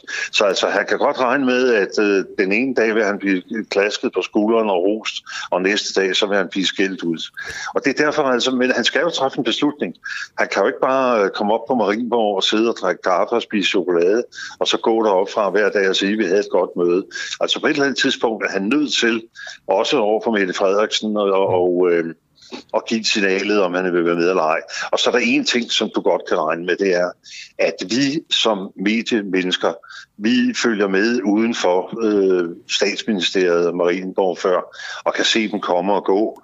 Øh, men jeg vil vide på, at der også er nogle fortrolige samtaler mellem Mette Frederiksen og Jacob Ellemann, hvor der ikke er andre til stede, hvor de mødes fuldstændig for sig selv, og hvor de prøver hinanden af på tænderne for at finde ud af, jamen, kan vi overhovedet samarbejde? Kan vi lave en regering, der dur? Øh, så øh, vi er inde i et meget spændende forløb, men jeg, jeg tror ikke, øh, vi, vi kan sagtens regne med, at der går både en, to, måske tre uger, før vi har svaret på, hvilken regering vi får. Tusind tak, Hans Engel, fordi du bliver med og lige giver os et uh, fantastisk overblik over, hvad der foregår. Uh, og så må du have en dejlig weekend. Jo, tak, og tak lige måde. Tak. Ja, og nu har vi fået en uh, gæst i studiet. Det er dig, Dennis Jerinci. Godmorgen. Godmorgen. Vi skal snakke om, øh, hvorvidt at kurderne oplever etnisk forfølgelse i Iran. Der er jo en 22-årig kurdisk kvinde, der blev startskud til protesterne i Iran, og den rapper, som for nylig blev idømt dødsdomt for at øh, støtte protesterne, er også kurder. Og ifølge Jerusalem Post, de, øh, avisen Jerusalem Post kalder lige frem øh, de kurdiske områder i Iran for epicenter for protesterne i landet. Så derfor så vil jeg gerne øh, spørge dig, om det er dokumenteret, at kurderne har været særligt forfulgt her under protesterne? Kurderne har generelt været forfulgt i Iran. De øh, blev forfulgt, øh, fordi de er en dobbelt minoritet. De er både kurder, og så er de også primært, eller lidt over halvdelen af sunnimuslimer i det primært shiitiske land. Mm. Desuden har forskellige rapporter fra FN og Amnesty International menneskerettighedsorganisation dokumenteret, at kurderne udsættes for diskrimination og mange andre ting. Altså deres områder udvikles ikke på samme måde, således at det er mindre udviklet i det vestlige Iran, altså iransk Kurdistan. Øh, der var en sag sidste år, hvor en kvinde fik fem års fængsel, fordi hun ville undervise i kurdisk. Så kurderne er øh, forfulgte, ikke bare i Iran, men i flere forskellige stater i området, og man siger, at det værste sted, du kan være kurder i verden, det er Iran. Ja, fordi jeg synes tit, når man øh, snakker om kurderne, så øh, kan det godt fremkomme lidt, som om de altid er lidt en, en lus mellem to negle. Hvad er sådan den historiske kontekst for kurdernes situation i Iran? Det er jo, at kurderne øh, ofte er blevet set som en trussel af centralregeringen i Teheran. Under 1. verdenskrig havde de et selvstyrende område, og det fik de igen efter 2. verdenskrig. Derfor har regimet ofte betragtet dem som en trussel, der ville rive sig løs fra øh, landet. Og man har betragtet dem som en aktør, der altid rører på sig. Øh, og desuden så er de både en etnisk og en religiøs minoritet. Det gør, at de bliver ekstra forfulgt. Og måske til dem, der ikke sådan helt ved præcist, altså hvem kurderne er og Kurdistan, kan du give sådan et kort øh, lille historisk overblik? Jamen, kurderne er jo et folk, der bor i det nordlige Mellemøsten. Øh, man mener, at de jo er efterkommere af forskellige tidligere øh, stammer, der hedder Guti, Med, Kardok, som senere blev til kurderne. Det er et øh, primært øh, sunnimuslimsk folk, altså det er de fleste af dem. De taler et øh, indo-iransk sprog, øh, og udgør flertal i det øh, område, som de kalder for Kurdistan, som ligger splittet mellem Iran, Irak, Syrien og Tyrkiet. Okay, og, og nu kom du også lidt ind på det før, men hvad er det, der gør, at de har det her komplicerede forhold til Iran? Altså, nu siger du også, der er jo nogle dokumenterede påstande om, at øh, det specielt har været øh, kurderne, der også har øh, været forfulgt under de her øh, øh, protester. Hvad er det, der gør, at der er en kompliceret ligning mellem dem? Det er jo fordi regeringen frygter dem ekstra meget, simpelthen fordi man har en eller anden frygt for, om de vil løsrive sig. Øh, også fordi det er jo et grænsefolk, så man har den her forståelse, man har den her bekymring for, om de vil skabe deres eget Kurdistan, øh, ligesom vi har set med kurdiske grupper andre steder i området. Derudover så skabte kurderne rent faktisk en republik, en selverklæret republik i 1946, som var de facto øh, selvstyrende eller selvstændigt i 11 måneder. Øh, Udover det, så ved vi også, at når der er nogle store kurdiske begivenheder i området, f.eks. i Irak, hvor de har afholdt en folkeafstemning i irakisk Kurdistan i september 2017, jamen der var der store demonstrationer i Irans Kurdistan til støtte for de øh, fælderne på den anden side af grænsen, så man ved, at kurderne altid rører på sig, at de er meget aktive, og at de har mange kontakter i udlandet. Det skræmmer også regimet. Øh, forstået på den måde, at de har jo støtter blandt kurder andre steder, i andre steder i regionen. Øh, og regimet har så ofte brugt det til at skabe et skræmmebillede og sige, jamen se, kurderne de støtter udlandet, det er et udlandskomplot mod os. Men er der hold i, i det skræmmebillede, i, eller i den frygt? Altså har, har kurderne selv gjort noget for at øh, forværre situationen for andre etniske minoriteter, eller øh, altså, er det legit nok, at de kan have den frygt for, at kurderne kan gøre det? Altså, regimet øh, bruger det som undskyldning, hvis du spørger mig. Altså, den der frygt for, at kurderne vil øh, løsrive sig. Øh, vi ved reelt ikke, hvad de fleste kurder i Iran ønsker sig, simpelthen på grund af manglen på meningsmålinger. Øh, som det er i dag, kan de ikke rigtig få adgang til kurdisk undervisning i landet. Øh, som sagt, der var en lærer, der fik fem års fængsel, fordi hun ville undervise i kurdisk. Øh, det er mit indtryk, at de fleste kurder i Iran jo gerne vil have flere kulturelle rettigheder og måske selvstyre inden for landets grænser. Det er ikke nødvendigvis selvstændighed, eller det ved jeg ikke 100%, mm. simpelthen fordi vi ikke har de der meningsmålinger. Men vil det ikke også, altså, øhm, det er vel også meget forlangt, at man kan få lov til at køre selvstændighed inden for et andet lands grænser? Jamen, de, det, det kan man jo diskutere, mm. men, men, men øh, de kurdiske partier, der eksisterer i Iran, der er et, der hedder PDKI, så er der et, der hedder Komala, så er der et, der hedder Pejak, og, ja, og så videre. Der er jo ikke nogen af dem, der går øh, der i deres øh, partiprogram går ind for selvstændighed. De går ind for selvstyre inden for Irans grænser. Det vil sige, at de siger, at de ønsker et demokratisk Iran, og så skal det være selvstyre til de forskellige øh, etniske minoriteter. Så de siger jo netop, at de ikke er ude på at splitte landet. Men hvordan vil, altså, det ved, det ved jeg ikke, om du kan svare på, men hvordan vil det fungere, hvis nu alle etniske minoriteter mente, at de skulle have øh, selvstyre inden for et lands grænser? Jamen, det er jo så sådan, øh, det er også sådan, det iranske regime øh, øh, ser på det. De frygter netop, at det vil blive en glidebane til opsplitning af øh, landet. Det er jo den samme frygt, som forskellige lande i hele verden har, kan man sige. Øh, ja. Hvad er argumentet for, at det ikke vil skabe splittelse? Jamen det er jo, at kurderne vil jo sige, hvis vi netop får lov at undervise i vores eget sprog og får mere decentralisering, det vil sige, at de enkelte provinser får mere lokal magt, så vil de jo endnu, så vil de være endnu mere tilfredse med centralregeringen. Så vil de jo have endnu mere lyst til at være en del af landet. Hvorimod hvis landet ekskluderer dem, så vil de sige, hvor, hvorfor skal vi så være en del af det? Men der er, der, jeg, jeg, kan sådan, jeg kan se et lille paradoks i, at hvis vi får lov til at være, sådan, have lidt mere vores egen ting, være lidt mere for os selv, så har vi mere lyst til at være en del af jer. Altså, jeg kan godt have lidt sådan svært ved at forstå Jamen det det omvendte tror jeg. jo være, at kurderne føler sig mere og mere forfulgt, så vil de sige, hvorfor skal vi så Mm. være en del af et Iran, som forfølger os? Øh, man har det også i Danmark, jo i Færøerne og Grønland har jo også selvstyre inden for Danmarks grænser, og det er jo det, de kurdiske partier også argumenterer for. Men sagen er jo den, at den, øh, de forskellige iranske regeringer jo har, har jo slået meget, meget hårdt ned på kurdernes øh, krav. De er jo blevet forfulgt både som en etnisk minoritet, men også fordi en stor del af dem er sunni-muslimer i et primært shiitisk land. Man har jo set, at kurder har haft svært ved at få lov at åbne en sunni-muslimsk moské.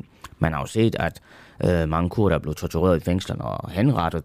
Øh, en øh, kilde fra FN siger jo, at halvdelen af de politiske fanger i landet er kurder, selvom kurderne kunne udgøre en tiende del af befolkningen. Og så har vi også set, at mange af dem, der blev henrettet, også var kurder. Øh, under disse protester her, i forbindelse med Gina Aminis øh, død i øh, politiets varetægt, der er cirka over, ja, over hver femte af de døde er jo kurder, selvom kurderne kun udgør 10 procent af befolkningen. Altså, nu nikkede du en lille smule før, men har der været øh, episoder eller andet, hvor man netop kunne se det her med, at øh, kurderne har gjort noget for at forværre situationen for andre etniske minoriteter? Altså har man set det i Iran, der gør, at man netop kan have den frygt? Ikke meget bekendt. Øh, der er jo mange forskellige etniske grupper i øh, Iran, og de har jo hver deres egne konflikter med regeringen. Og jeg kan ikke se, hvordan kurdernes kamp skulle øh, påvirke de andre grupper. Så man har ikke sådan set nogle rigtige sådan episoder, hvor kurderne har været efter nogle af de andre etniske minoriteter? Ikke meget bekendt. Er, er der noget, du synes, der sådan er blevet overset, eller noget, som du har savnet i danske medier under den her øh, dækning af protesterne? Altså også når man lige snakker om, fordi jeg har ikke hørt specielt meget i mediens dækning af for eksempel fokus på kurderne. Det har jeg heller ikke.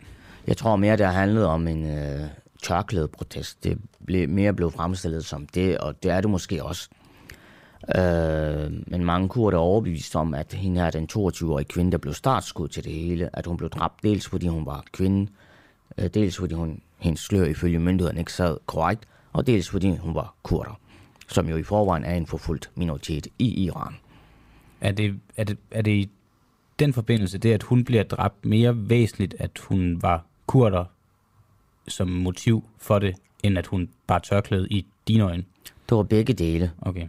Øh, men man kunne se, at oprøret for alvor brød ud efter hendes begravelse i hendes, hjemlands, i hendes hjemmeby, Sakris, som ligger i iransk Kurdistan. Og de protester der, det var jo også en opsparet vrede mod regimet. Mm. Opsparet vrede fra et folk, der i forvejen var træt af at blive forfulgt, fordi de var kurder. Men hvis vi nu siger hun, og det kan vi jo ikke på den måde, men efter din opfattelse, hvis vi nu siger, hun ikke havde været kurder, men havde båret det her tørklæde forkert, var hun så blevet behandlet, som hun blev, tror du? Det er jo svært at sige. Mm. Øh, måske, måske ikke. Okay. Og det er jo også altså, øh, svært, når man sidder og snakker om, fordi det er jo svært at få kilder og beretninger præcis, og andre ting. Præcis. Men tror du, og det er jo så også det selvfølgelig, at man jo så stoler på objek- objektivitet og alle mulige andre ting. Tror du, at øh, de her protester bliver brugt som en undskyldning til at gå med efter kurderne, fordi man nu kan gemme det under protesterne? Øh, det skulle man jo umiddelbart tro. Øh, det har vi jo tidligere set med regimet, at de opildner til en øh, kamp mod kurderne, og de har den her frygt for, eller de siger, at de har den her frygt for, at kurderne er ude på at øh, splitte landet og skabe deres selvstændige Kurdistan. Og nu har vi desværre kun et minut tilbage, men jeg gad bare godt lige høre, at du også nævnte før, øh, det her med, at man har set øh, forsøg på, eller øh, tidligere episoder med at torturere kurderne. Altså, hvad er det for nogle øh, øh, makabre historier, der har været ude om, at, hvordan Iran har behandlet kurderne? Jamen, det er fanger, der blev henrettet, hvor Amnesty International og Human Rights Watch efterfølgende går ud og siger, at vedkommende ikke har haft tilskrækkelig øh, adgang til advokater. Øh, det er øh, jamen, øh, skolelæreren, der får fem års fængsel, hvor myndigheden siger, at det er fordi, hun truer regering eller øh, landets sikkerhed. Hvor Amnesty igen går ud og mener, at det er mere en politisk forfølgelse. Det er en fange, som for mange år siden øh, blev trukket igennem øh, hvad det, gaden. Hans øh, lige blev bundet fast i en bil, og så trukket gennem gaden.